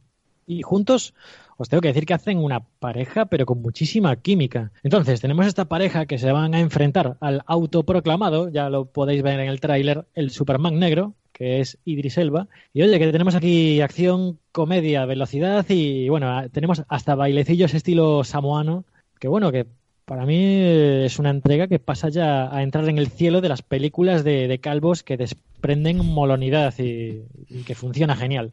Así que nada, si os lo queréis pasar bien y reíros un cacho, pues aquí tenéis una muy buena opción. Pero cuenta algo más, cuenta algo más. Es tan trepidante. Ya se ha acabado la reseña, por esta no cobras, ¿eh? es, es, tan, es tan trepidante como parece en el tráiler, que parece más una película de superhéroes que, que una de persecuciones. La peli es trepidante, lo que pasa es que es una película larga también, entonces ya os digo, está muy bien equilibrada porque estas escenas frenéticas no eh, están balanceadas, están eh, compensadas con estas, estos diálogos de cachondeo que es que yo no sé quién escribirá estos, estos diálogos, pero es que lo flipo, o sea, yo tampoco soy tan fan de Tarantino, ¿vale? Porque estos diálogos molan mucho más. ¿Tú, has, ¿Tú has visto el tráiler de esta, Tony? Eh, sí, sí, yo había visto el tráiler y sí que es verdad que se ven un montón de escenas, pero es que da igual, la peli es larga y aunque la acción mola mucho, porque tiene persecuciones y tiene peleas que son brutales, yo casi que, que prefiero incluso los diálogos, que es que son, son tronchantes, ¿eh? de verdad, o sea, la gente se, se descojonaba en el cine. Esta, esta también me, me, tira mucho. Yo no soy fan de esta saga, ¿no? De Fast and Furious, pero esta, viendo el tráiler, me tiraba mucho. Lo que pasa es que el tráiler también era muy largo. Yo lo vi en el cine. Es la única manera que en la que veo un tráiler, ¿no? Ahí no me voy a tapar los ojos cuando me lo echan. Pero es que mmm, te lo preguntaba por una cosa. El tráiler es largo y cuenta mucho. Incluso me dio la impresión de que contaba cómo moría el, el malo, el, el Idris Elba. ¿Es posible? Sí, es oh. posible, ahí te doy toda la razón y a mí me fascina Qué cagada. un poquito también. Sí, sí, porque aquí yo sí que salté mi propia norma. A veces es inevitable, ¿no? Ver trailers y bueno, pues en un día estos que vas al cine, pues te lo ponen. Y es que, claro, visualmente es una golosina, es tan atractivo que acabas mirando. Y sí que es verdad que hay muchas sorpresas, como seguramente estarás pensando en la del acantilado. Claro. Eso lo ves en el trailer y dices tú, joder, esto os lo podéis haber ahorrado, tíos. Claro, yo, yo es que pensaba que igual era pues una pequeña trampa como han hecho en la última de los Vengadores o como hicieron en la última Star Wars, ¿no? Que tú veías el tráiler, te creías, sí, te creías que sabías lo que ya, ya, iba a pasar y la película jugaba contigo. Pero es que aquí no ha sido así, me, y mira que me lo temía. Sí, Bueno, sí, y, sí. y yo ahora quiero hacer eh, una pregunta que es posible que esté en mente de muchos oyentes, ¿no? Entonces yo ahora voy a poner, ponerme metafóricamente en su lugar, ¿no? Para alguien como yo, pero supongo que habrá también más de uno que le repele la saga de Fast and the Furious, ¿puede conectar con esto? O sea, ¿puede apuntarse aquí sin miedo a que también tenga la misma emoción al respecto? Sí, yo creo que aquí puedes conectar porque si bien es cierto que, que la saga de Fast and Furious empezó como muy sobria, ¿no? Muy en plan, vamos a centrarnos mucho en el coche, en, en el tuning, en las carreras y luego estaban como muy intensitos todos, ¿no? Así arrastrando un poco el rollito este de los 2000, que estábamos todos intensitos y luego se demostró, pues, oye, que no hace falta pasarse tanto, ¿vale? Que al final es una tristeza todo. Y claro, fue decantando un poquito más hacia, hacia la diversión, hacia la comedia, cuando entraron, pues, por ejemplo, precisamente Hobbs y Shaw. Eh, o sea, entró Jason Statham y entró sobre todo Dwayne Johnson y fue todo mucho más cachondeo. Y es que le, le sienta muy bien. O sea, yo creo que la peli es incluso más elegante cuando no se toma tan en serio a sí misma. Claro, o sea, pu- puede ser que sea, la peli se haya llevado más al terreno de lo que nos tiene acostumbrado Dwayne Johnson, ¿no? Jumanji, Vigilante desde la playa, un poco más esa tónica, ¿no? Sí, hombre, yo es que diría que, que en este spin-off lo que hace Dwayne Johnson es fagocitar el tono de la película, ¿no? Hasta hacerlo suyo. Entonces, por un lado tienes esta comedia, que, que yo tanto lo estoy flipando con ella, pero después a ti, que te gusta la caña, que te va la fiesta, tienes tiros también y tienes acción de la buena y tienes mamporros ahí, los que quieras. Pues la, ba- la barra de interés, eh, en mi caso, está subiendo bastante. Subido, ¿eh? subido. Más cuando ha dicho a, a ti que te va la fiesta, hay tíos, o salen tíos. Es- Eso es un lenguaje que tenemos Tony y yo particular, que solo ambos lo entendemos, pero que, que sí, sí, el mensaje está más que captado. Claro, claro, es inside joke. No, broma interna. No, no, pero en serio. Tiros, o sea, tíos. No, tiros, tiros allá a mansalva. Y, y de verdad que sí. Y luego las piñas, oye, qué bien recreadas están. Ya os digo que esta película roza el rollito superhéroes. Sí, sí, sí, tiene toda la pinta. En el tráiler eh, les pones uniforme y son los Vengadores punto 2.0. Seguimos, vamos a acabar con dos películas que son de terror. La primera, It, capítulo 2, La Esperada, una de las grandes que traíamos esta noche. Algo sucede cuando uno se va de esta ciudad. Cuanto más lejos te vas, más borroso se vuelve todo. Pero yo... Yo no me fui. Así que lo recuerdo todo.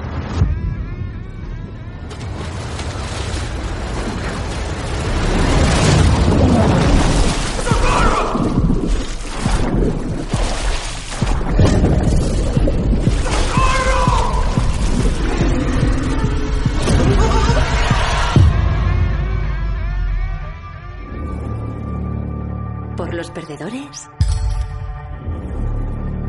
Lo juramos. Jurad. Que si eso no está muerto. Que si vuelve alguna vez. Nosotros también volveremos. No acabamos con eso. Pennywise. El payaso. No podemos dejar que vuelva a ocurrir. ¿Hola? ¡Chaval!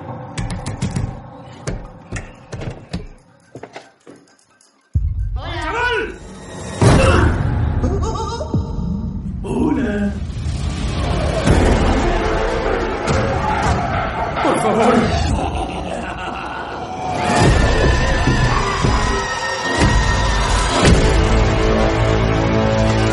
Llevo 27 años soñando contigo. Me moría por ti. Te he echado de menos. Tenemos que acabar con eso. Para siempre. He visto cómo morimos todos. Nos consume desde dentro. Hasta que no tenemos nada que hacer. Me mentiste. Y morí.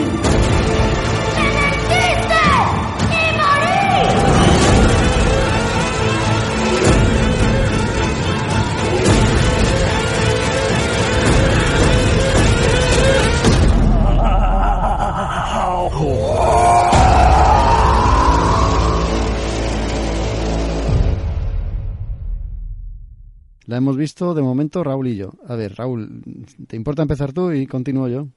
Sí, claro, claro. Esta y capítulo 2, eh, bueno, no es ninguna sorpresa, puesto que tan pronto acabó su exitosa primera entrega, pues eh, ya se anunció eso, ¿no? Que había un segundo capítulo en el cual eh, aquellos que han leído la novela, pues sabrán que faltaba la parte de los adultos y eso en concreto es lo que iba a contener esta segunda entrega, ¿no? Este capítulo 2. Mm, no exactamente ha sido así, puesto que también hemos tenido flashbacks con los niños que protagonizaban también la primera película, pero sí, hombre, claro, el foco de atención pues ha pasado de las encarnaciones eh, infantiles a los personajes ya habiendo pasado, creo que son 27 años, lo cual pues ha hecho que vire el casting y tengamos pues en los papeles protagonistas por gente como Jessica Chastain, James McBoy o Bill Hader, ¿no? Entonces, eh, la película aparte de eso, sí que sigue contando con el mismo director, con Andy Muschietti, y básicamente eh, lo que se propone es eso, ¿no? Es cerrar el círculo, contarnos eh, la historia que podemos leer en la novela y a partir de ahí, pues ya desarrollar lo que en teoría va a ser eh, la épica lucha ya contra la criatura que lleva atenazando Derry desde momentos inmemoriales. Entonces, eh, una película que en teoría debería estar pues eh, más basada en el, perfil adulto, ¿no? Pues nos damos cuenta que en realidad pronto es autoconsciente de lo que funcionaba en la primera entrega y empieza a apoyarse y empieza a depender más eh, de los niños que no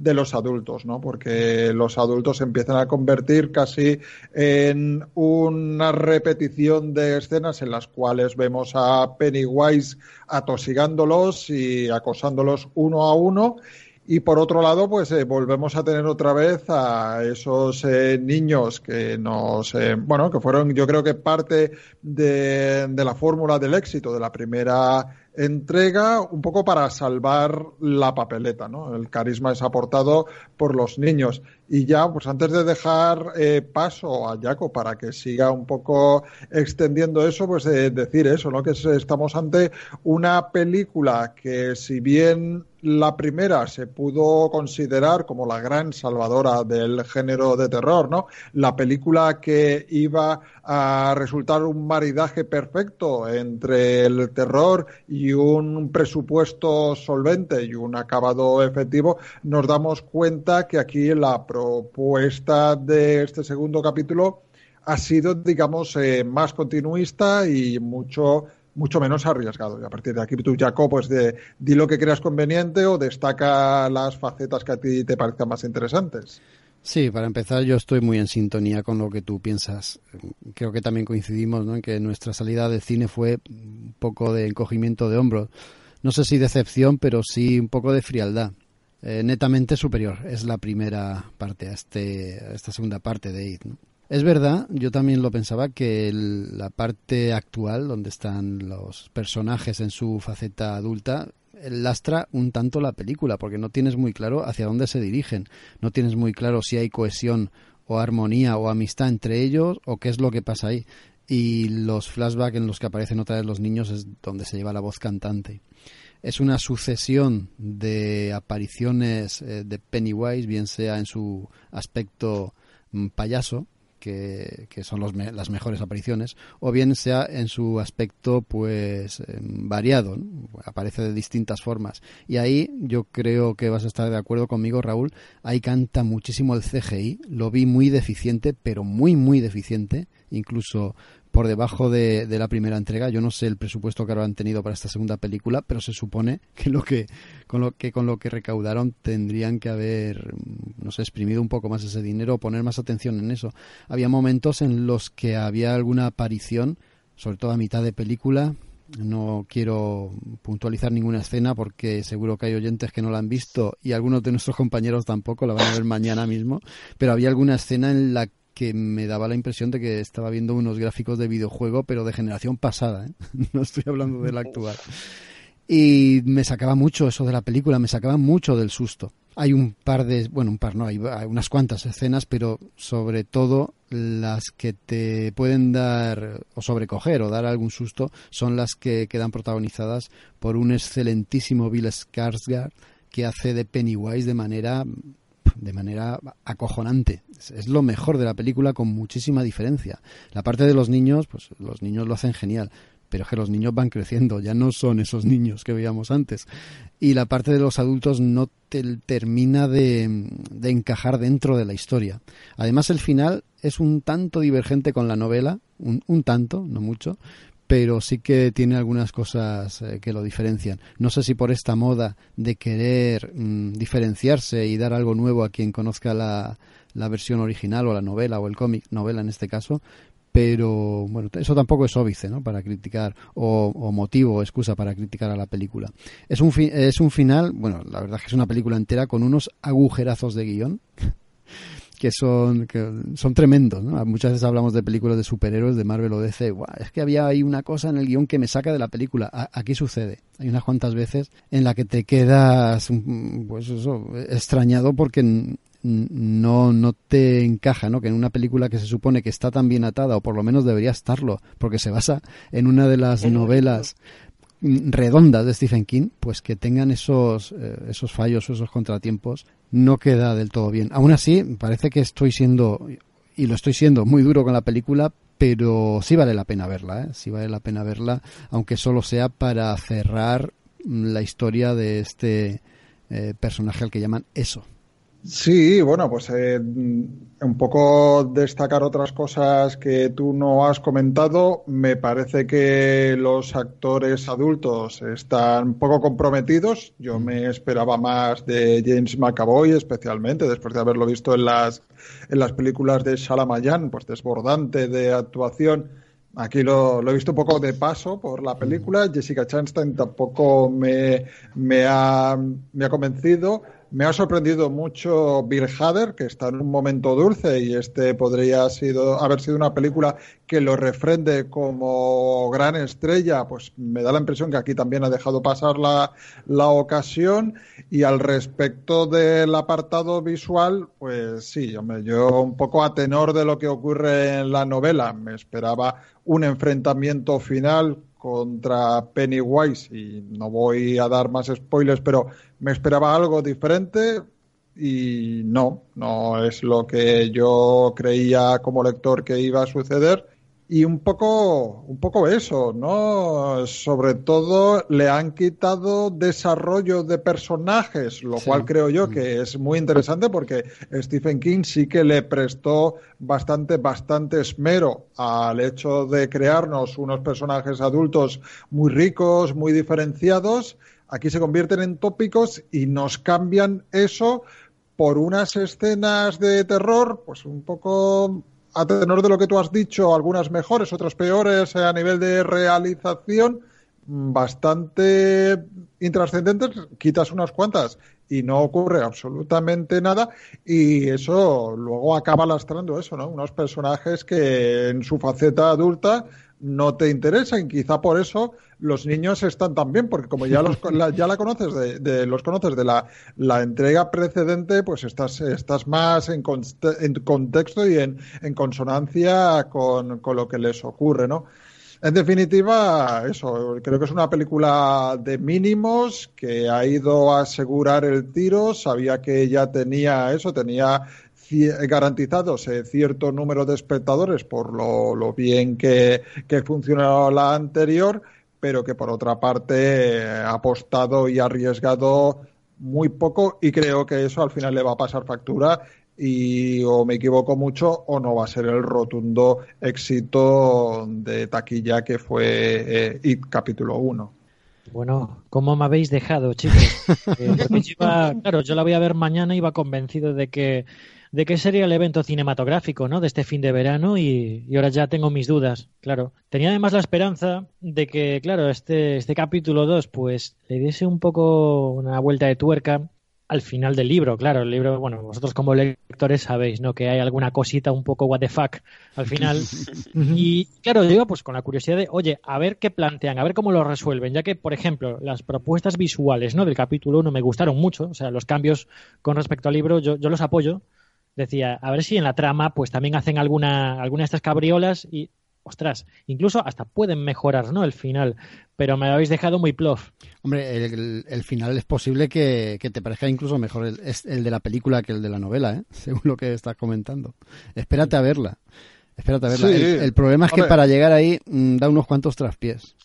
Sí, y sobre todo que la han enfocado mucho a ese terror del cual pues eh, antes eh, no nos mostrábamos eh, muy partidarios, ¿no? Al terror del, del, susto rápido, del monstruo haciendo cosas asquerosas y claro, pues eso tampoco sorprende ya a estas alturas del partido. Sin embargo, yo siempre aposté a que el valor real de esta historia eh, no era tanto el miedo, sino la historia de los colegas, ¿no? la amistad triunfando sobre bueno, pues sobre las amenazas y todo esto, que lo importante pues es eso, es estar juntos.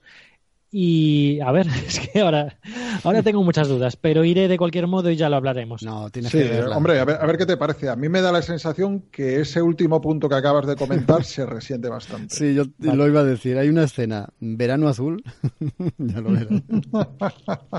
¿Verdad, Raúl? Sí, sí, sí. Sí. Bueno, vamos a, por la última de la noche, la última en, esta sección de, de, reseñas de actualidad, que creo que también se va a llevar algún que otro palo. Tony, ¿Anabel vuelve a casa o qué? Todo lo que ve ha sido objeto de algún embrujo o maleficio o se ha empleado en algún tipo de práctica ritual. Aquí no hay juguetes. Es más seguro que estas cosas estén aquí dentro que ahí fuera. A veces es mejor mantener al genio en la lámpara. ¿Tus padres no tienen nada que de Yuyu por aquí? Todo está bajo llave en un cuarto. Así que tranquila. Mientras nadie entre ahí.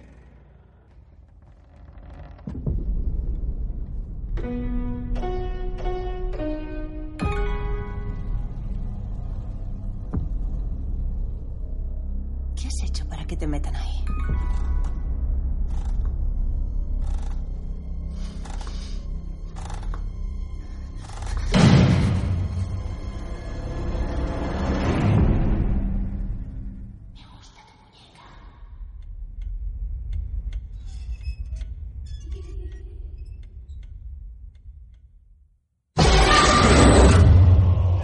Has hecho?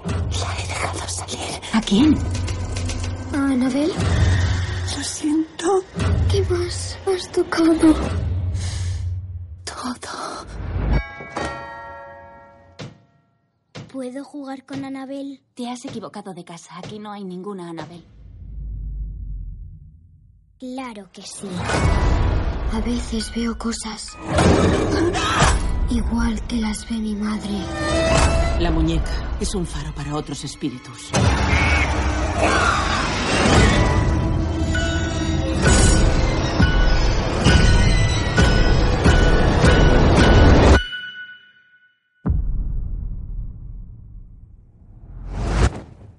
Ok, bueno, a ver, a ver, vamos a intentar ser justos. Aquí esta peli es una peli de continuidad, ¿vale? Tenemos una vez más a, este matrimonio, ¿no? A Ethel, ¿eh? ya me acabo de trabar, a Ethel y Lorraine Warren, que están, bueno, intentando mantener una vez más a Annabel, a la muñeca Annabel bajo control, y también vamos a conocer a su hija, y como supongo que ya anticipáis, algo sucede que va a desatar el mal. Así que nada, tenemos aquí esta tercera, esta tercera parte de la saga Annabel, eh, dirigida por Gary Doberman, y es otra más, otra más para la saga. Claro, esta, esta es una entrega que mantiene el, el, buen nivel, ¿no? De la saga, que para mí, oye, no, no, es poco. En este, en este cine que intenta recuperar el cine clásico de, terror, pues bueno, yo diría que juega por arriba, seguir ahí desarrollando este, este puzzle temporal y narrativo, ¿no? Que es la historia de los Warren, que, que la vamos, bueno, vamos picando contenido pues de, de Conjuring y, eh, o sea, de Conjuring Expediente Warren y también tenemos aquí a Annabelle, ¿no? Que va hilando esta historia, que es una historia además completamente ficcionada. O sea, quiero decir, está, está el matrimonio real en el que se basó la historia y después tenemos a estos Warren, aunque bueno, seguro que ahí Irra va a saber mucho más que yo. El tema es que desde un punto de vista de ficción cinematográfica, claro, y del terror fantástico, ¿no? Que proponen estas películas, pues oye, estas, estas películas estilo James Wan, que casi es una institución en, sí misma ya este tío, pues oye, desde este punto de vista yo creo que, es de las buenas y, que da miedo también. ¿eh?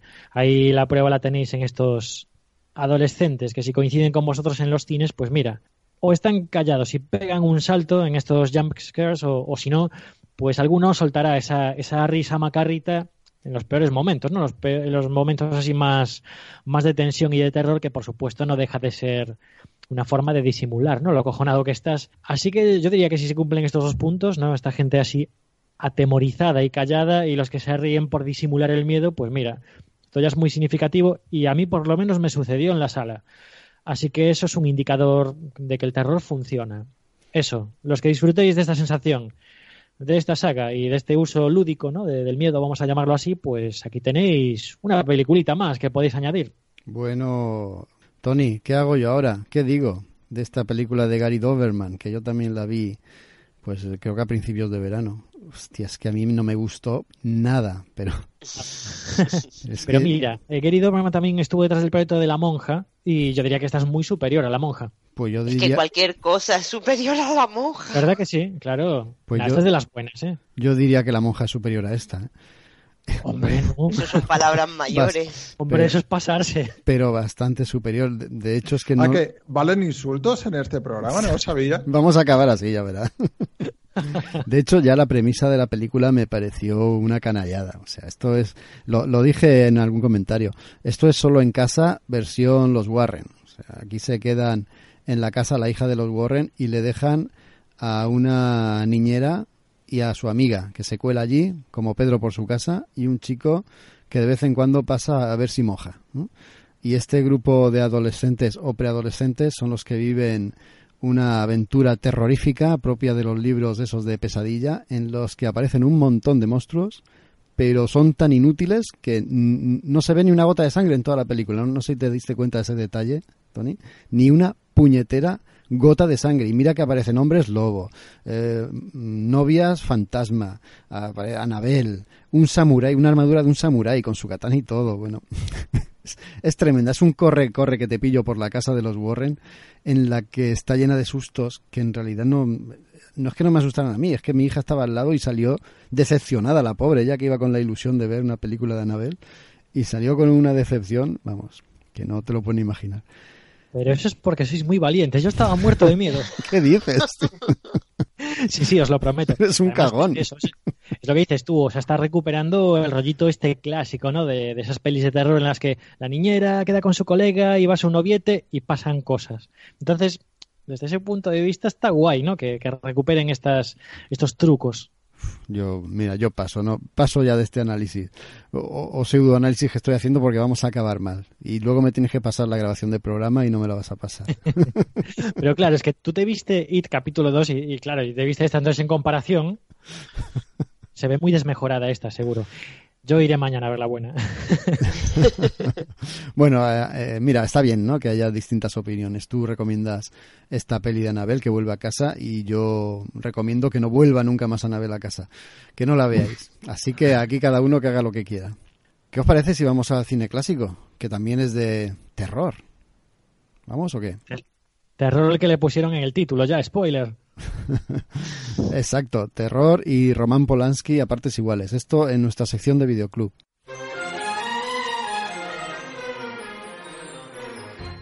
Érase una vez drama, comedia, acción, aventura, cine de terror, cine de ciencia ficción, romántico, musical, melodrama, cine catástrofe, videoclub, fantasía, cine exploitation, histórico policíaco, bélico de zombies, cine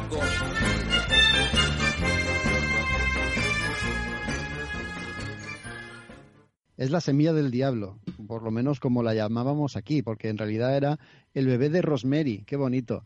Eh, Isra, eras tú el que quería traer la película, cuenta. Sí, bueno, yo quería primero porque, mira, eh, tengo que decir algo para la gente que se mete mucho con el, porque sois muchos los que os metéis con el título, pero es que eh, ya sabéis que en la época que se, que se hizo esta peli, pues si, si, hubieran traducido el título, ya sabéis que en España se traducía todo al dedillo y hubiera acabado siendo el bebé de Rosamari.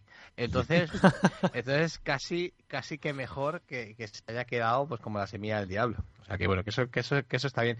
Traía esta peli porque, bueno, de una manera de refilón, de refilón, pues, eh, pues la, la, última película de Tarantino, pues la ha traído, ¿no? La ha vuelto a traer a, a la actualidad. Y la trae a la actualidad porque bueno, porque mucho se habló, ¿no? De esta película está dirigida de, por el señor Roman, Roman Polanski y mucho se habló de, de, de, las conexiones del crimen de la de la familia eh, con esta con esta película, ¿no? Mucho se habló de, de, de, de eso y bueno, pues realmente poco nada hay de, de, de, conexión. Lo que sí que es cierto, pues bueno, que Roman Polanski, pues ya sabéis que es un señor pues bastante aficionado a tocar, bueno, y sigue siendo, a, tocar temas pues bastante controvertidos y bastante, pues, eh, bueno, y bastante curiosos y además, pues, bueno, un poco, en, en, este caso, pues un tema que, que toca la fibra, pues, de, de, de, cualquier persona que la vea, porque la verdad que es, un, es una de, los, de las eh, películas de terror para mí, pues eh, más contenidas en cuanto a lo que se ve en pantalla, pero con una carga, una carga pues eh, pues psicológica más fuerte. A mí, bueno, ¿qué es lo que vamos a ver aquí? Pues si alguien no la ha visto, pues la verdad que es eh, que es complicado. Pues vamos a ver pues a una a una pareja ¿eh? que es pues la Rosemary ¿eh? que se que se que se casa con el actor de teatro Guy Woodhouse. Bueno, están protagonizados por por Mia Farrow y por John Cassavetes y bueno, pues eh, lo que nos encontraremos, pues bueno, pues una, pues eh, una toma de contacto con, con ese mundo, ¿no? Ese mundo de los recién casados, porque si están en una nueva vivienda y quieren, y quieren, pues bueno, quieren tener hijos eh, lo, lo antes posible. Pues la verdad que, bueno, mmm, la chica queda embarazada y, las, y, y, lo que vamos a ir viendo es como, pues, algo que uh, de entrada, pues es algo bonito, es algo entrañable, se va convirtiendo en, en algo pues que, atorment, que, la, que la atormenta porque probablemente ese ser que lleve dentro pues eh, no tenga mucho que ver con un ser, con un ser ah, perdón, angelical, ¿no? Y eso, pues bueno, eso es lo que vamos a ir viendo. Y claro, es, es complicado, ¿no? Es complicado hablar de este peliculón sin, uh, sin hablar directamente de, de, su, de su argumento. En la época, pues realmente, pues creo, eh, pues su, bueno, eh, a, la, a la gente, pues realmente es una, es una película que pues que, que le sorprendió muchísimo una película que hizo salir a más de una y más de una de, de, de la sala de cine y además de, de una manera pues, eh, pues como se tiene que hacer, ¿no? ¿no? No con el susto fácil del que hablabais hace, hace un momentito, sino con, con ese suspense, ¿no? Ese suspense que en, que en esta época pues, eh, pues, pues se llevaba también, ¿no? Se llevaba bien gracias a, directores como, como este Polanski o Hitchcock, ¿no? Y aquí pues nos, pues nos encontramos con, con eso, una película con un trasfondo satánico o con un trasfondo pues eh, realmente inquietante que, que vista incluso hoy pues eh, sigue inquietando igual. No sé si os ha inquietado a, a vosotros eh, igual, igual que lo que me inquieta a mí y me sigue inquietando. Creo que la he visto unas 10 o 12 veces y me sigue pasando igual. Si queréis me lanzo yo porque eh, estaba analizando justo el tema de, del terror, de lo que comentabais antes, de que ahora lo que vemos es algo rápido, fácil, música a toda leche, una imagen así rápida y el típico sustito en, en la butaca. Pero es que esto va más allá. ¿Y por qué? O sea, si realmente te pones a analizar la película, la película es lenta. Tarda bastante en arrancar. Empieza es que al principio no se podría ni catalogar como una película de terror, podría ser casi una típica película de una parejita que se van a vivir juntos, que empiezan ahora, que se, que se van a vivir a su primera casa, o sea, eh, no, vivían en una casa y se mudan a la otra, es cierto. Eh, y claro, tú ahí en ningún momento ves la parte del terror. ¿Cuándo empieza esto a girar? En los pequeños detalles. Son pequeños detalles sutiles, eh, esta pareja conoce a un matrimonio de, vecinos que son unos ancianos que, que enseguida hacen muchas amigas con ellos, sobre todo con él. Ellos son una pareja, son muy me tomen todo, siempre cada dos por tres les está tocando a la puerta, se preocupan mucho de, de cómo están. Y ves esa familiaridad, esas cosas tan, tan cotidianas, cómo empiezan, a, sin decir spoilers, a, a, a girar con esas pequeñas eh, pinceladas que te van que te van soltando durante la peli y dónde empieza el en la peli cuando te das cuenta que el enemigo lo tienes mucho más cerca de lo que tú pensabas. Y esta chica se ve embarazada embarazadísima y, y realmente no sabe dónde huir, no sabe a quién acudir, no sabe qué hacer con su vida porque no puede fiarse de nadie. Ese es otro tipo de terror que visto con los ojos de hoy en día no mucha gente no sabe apreciar o no sabe no sabe mirarlo es que es difícil de explicar porque es que el, terror es como el humor. Pienso que es algo que, evoluciona muy deprisa y enseguida se queda anticuado.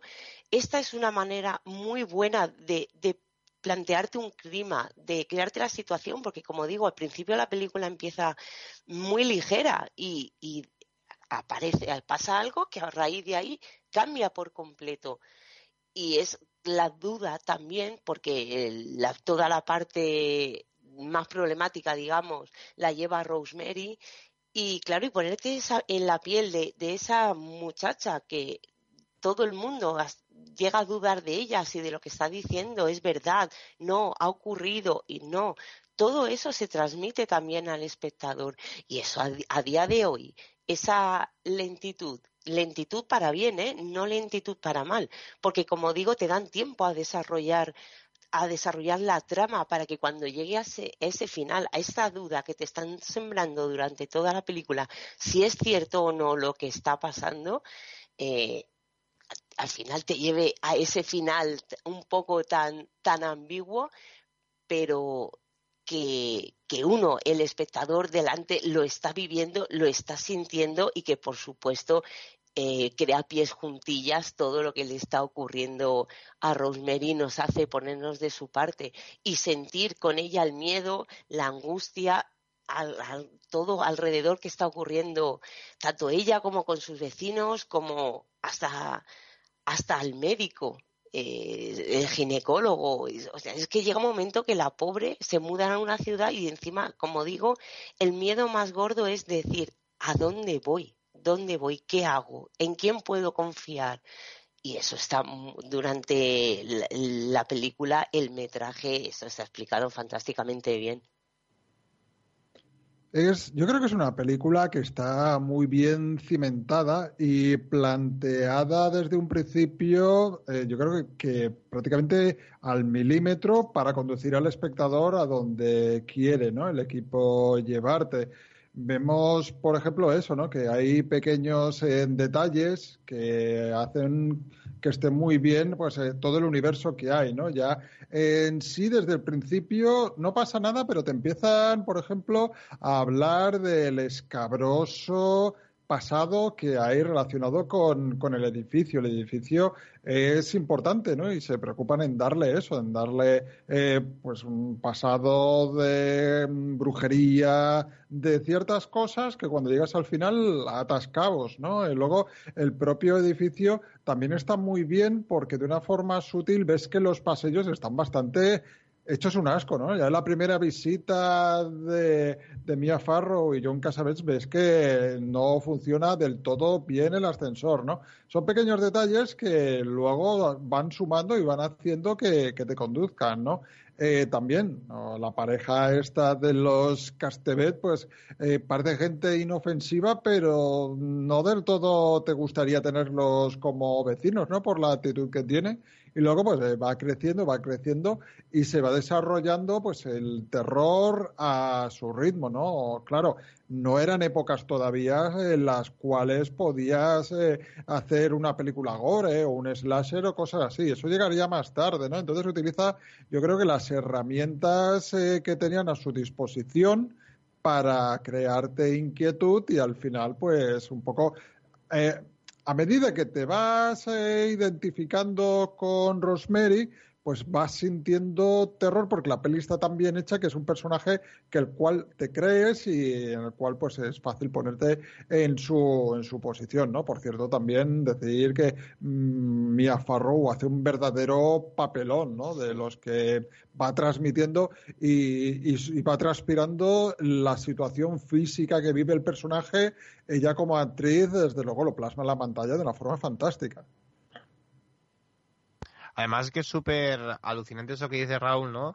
El cómo vemos a, Mia Farrow, que es que realmente eh, se, bueno, eh, sin muchas palabras, podemos ver cuál, cuál, es el estado físico en cada momento, porque la vemos realmente denigrarse, ¿no? Empezamos con la Mia Farrow, que, que espléndida, ¿no? Una, chica perfecta prácticamente, y cómo durante pues todo el filme, pues digamos, su, su salud eh, va cayendo en picado, ¿no? Y realmente se puede ver en la pantalla, es algo que, que, que, casi casi puedes palpar, ¿no? Porque el, la, la, interpretación es, es buenísima. Y luego, pues, Roman Polanski hace muy bien, pues eso, en, en, llevar la acción al edificio Dakota, que también lo decía Raúl, porque es un lugar pues bastante curiosete, es un lugar pues eh, donde ha habido, donde tradicionalmente había habido muchas, eh, de hecho se alojó allí, por ejemplo, el señor Aleister Crowley estuvo viviendo allí un tiempo, o sea que ya imaginaos el tipo de, de edificio que puede ser, o incluso se había alojado allí eh, Boris Karloff o el actor que hacía de Frankenstein, ¿no? Es decir, ese tipo de vecinos tenía ese, ese edificio. Y luego en cuanto a la película, pues, pues eso, que es, que es espectacular, ¿no? Lo, lo que, lo que vemos y cómo pues eh, algo es muy interesante cuando alguien ve por primera vez esta, esta película, sucede algo muy interesante, ¿no? Que, que tú mismo empiezas a actúas como la, la, la, protagonista. Al principio empiezas a negar, ¿no? A negar que eso que tú crees que está pasando pueda ser, porque es que es eso, es que la, la película hace muy bien en ese sentido, que empieza durante mucho metraje de la misma, pues casi parece una película pues, pues normal, ¿no? Estás viendo la, por la vida de alguien pues que, justamente pues empieza su vida casada, ¿no? Y, y, y, y, ya, y ya está. O sea, ¿no? Y entonces, pues no, durante un, un rato pues te, te niegas a creer que lo que estás tú medio viendo pues pueda suceder y lo interesante es cómo pues eh, se hace ese, ese, giro de guion, ¿no? Ese momento en el que de repente todo cambia y te das cuenta que, que la pesadilla es, es, bastante real. Y no sé, la verdad que es un, es un peliculón. Como curiosidad, os quiero decir una cosa, eh, simplemente como curiosidad, no, no deberíais de, de hacer más caso que, que eso.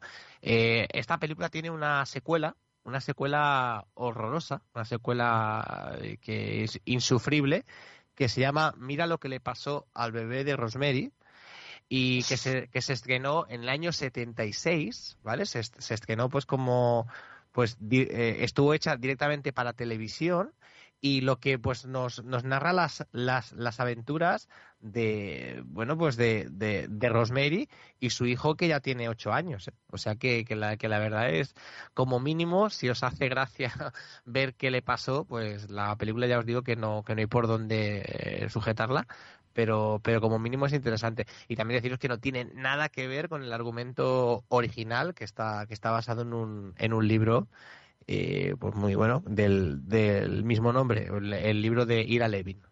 Isra, sí. si te he entendido bien, el escenario original de la película es el edificio Dakota de Manhattan. Sí, sí, donde, donde sí. murió John Lennon, sí, sí. Claro, se te olvidó decir eso, que también fue donde mm. murió John Lennon. Sí, sí, ahí es, sí, sí. Además que esta, esta película tiene detallitos, ¿eh? Detallitos, detallazos, porque, por ejemplo, bueno, la, la cancioncita ya es la leche, pero, pero esta vecina, esta vecina grotesca que, que cena rarísimo, ¿qué, ¿qué, le pasa a esa tía? O sea, a mí me parece muy perturbadora, ¿no? Que además una noche la invita a postre y, y la droga que se desmaya, la protagonista, que después es cuando el marido ahí, bueno, técnicamente es como que, que, se la folla y a la mañana siguiente le dice, ah, no, estabas muy cansada y tal, pero bah, yo, yo te di caña igualmente. Para mí era como un placer necrófilo. Y era como. ¿En serio le acabas de decir eso a tu mujer? Y, luego ya cambian. Y hablan de otra cosa. Es como. Pero es muy loco esto. Entonces, mola mucho. Y luego, eh, lo decía Maite, creo, eso de trabajar las sensaciones así a fuego lento. A mí me gustó bastante porque, por ejemplo, el, el tema este de que, que, le pasa a ella, el tema este de desconfiar de los médicos que tú necesitas que te ayuden, a la vez que, que la persona que más te tiene que cuidar, ¿no? Que es tu pareja, no te hace ni caso, a mí me parece brutal, ¿no? Que te lo vayan así sembrando por toda la película. Que además es una relación pues muy, muy chunga, ¿eh? O sea, tiene una relación súper tóxica con su marido, porque el tío es como que, que, se está metiendo muchísimo en un papel, ¿no? Que es como un inválido que trata mal a su mujer. Y parece que algunas cosas se transfieren a la vida real. Que, por ejemplo, ¿os acordáis de la escena en la que ella se corta el pelo? Y todo el mundo, pero especialmente su pareja, le dice, ¡Buah, estás horrible! ¿Qué te has hecho? No, le dice, y habrás pagado por ese corte de Sí. pelo. Sí, pues muy turbio, muy turbio todo hasta lo que decía Raúl, ¿no? Todo milimetrado hasta ese, ese gran final. Y yo supongo que esta es la gran baza, ¿no? De la película, esta, esta atmósfera que además está muy bien combinada con la banda sonora, que a veces, bueno, pues nos imbuye muy bien en la acción y otras yo creo que nos crispa incluso, ¿no? Con esos sonidos bastante estridentes y, y desagradables, ¿no? Tan, tan típicos de los 60-70. Yo reconozco Guay, que... y la, sí. perdona, perdona que te- la nana que comentabas antes, que la canción del principio, Es esa canción la canta Mia Farrow, es ella con su voz. Ostras, pues... Está yuyu, ¿eh? Telita, ¿eh? Los pelos como escarpias. Total, que, que eso, que yo reconozco, como ya suponéis, ¿no? Que tuve problemas con el ritmo porque es que es súper lenta. Pero bueno, eso es algo que, que me pasa bastante. Eh, aún así, oye, que se pueden ver los mimbres, ¿no? Que sirvieron para de que después vinieran otras películas como, por ejemplo, Pactar con el Diablo, esta de Al Pacino con Keanu Reeves y Charlize Theron, que está impresionante, o la ya más reciente Hereditary de Ari Aster, que yo creo que tiene mucho, ¿no? De esta peli anterior. Incluso la propia REC también trata de un edificio con cosas perturbadoras dentro.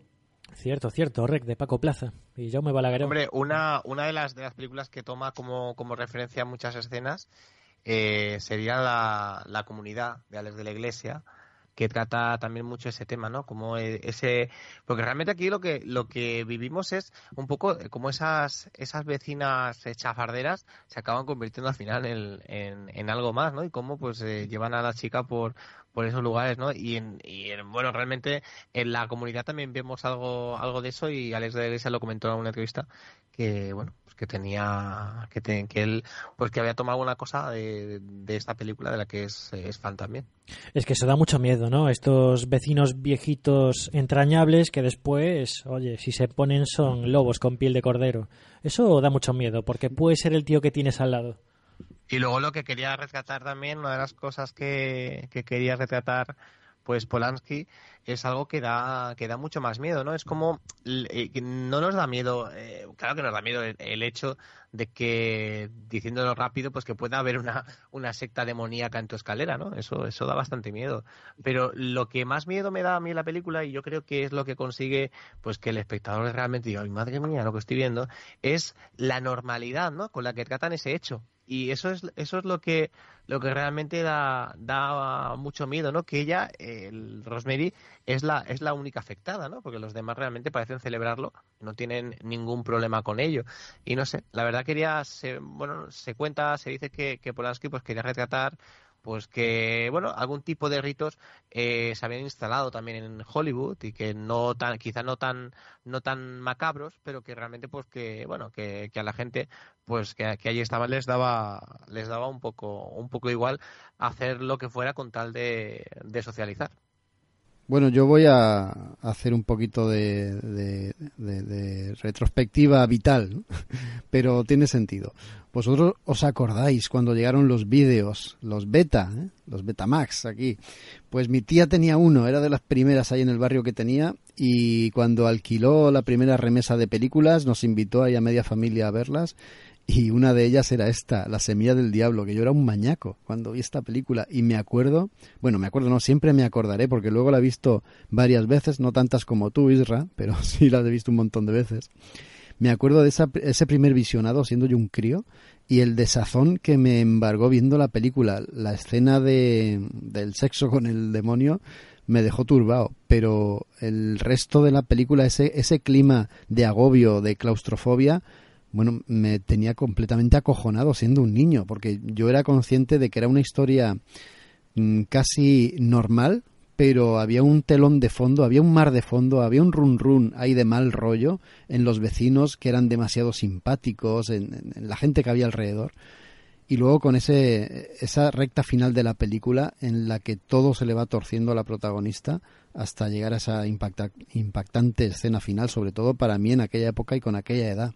Pero es que las veces que he vuelto a visionar la película me ha pasado lo mismo. Eh, he notado como la película está milimétricamente eh, ejecutada para que te dé esa desazón, para que sientas esa inquietud que la protagonista poco a poco va, va sintiendo, y lo decía antes Maite muy bien, esa negativa inicial para luego esa, ese apesadumbramiento ¿no? de saber que está metida en una encerrona y de la que le va a ser muy difícil escapar me parece una película redonda, un peliculón, que ya, mm, vista luego de más mayor, ¿no? Me daba cuenta cómo el inicio intenta jugar, no al despiste, pero sí un poco mm, a la contradicción. Los títulos iniciales, si os acordáis, son letras de color rosa, letras góticas muy bonitas, cursivas, que casi parecen de una tarjeta de felicitación de boda o algo así, ¿no?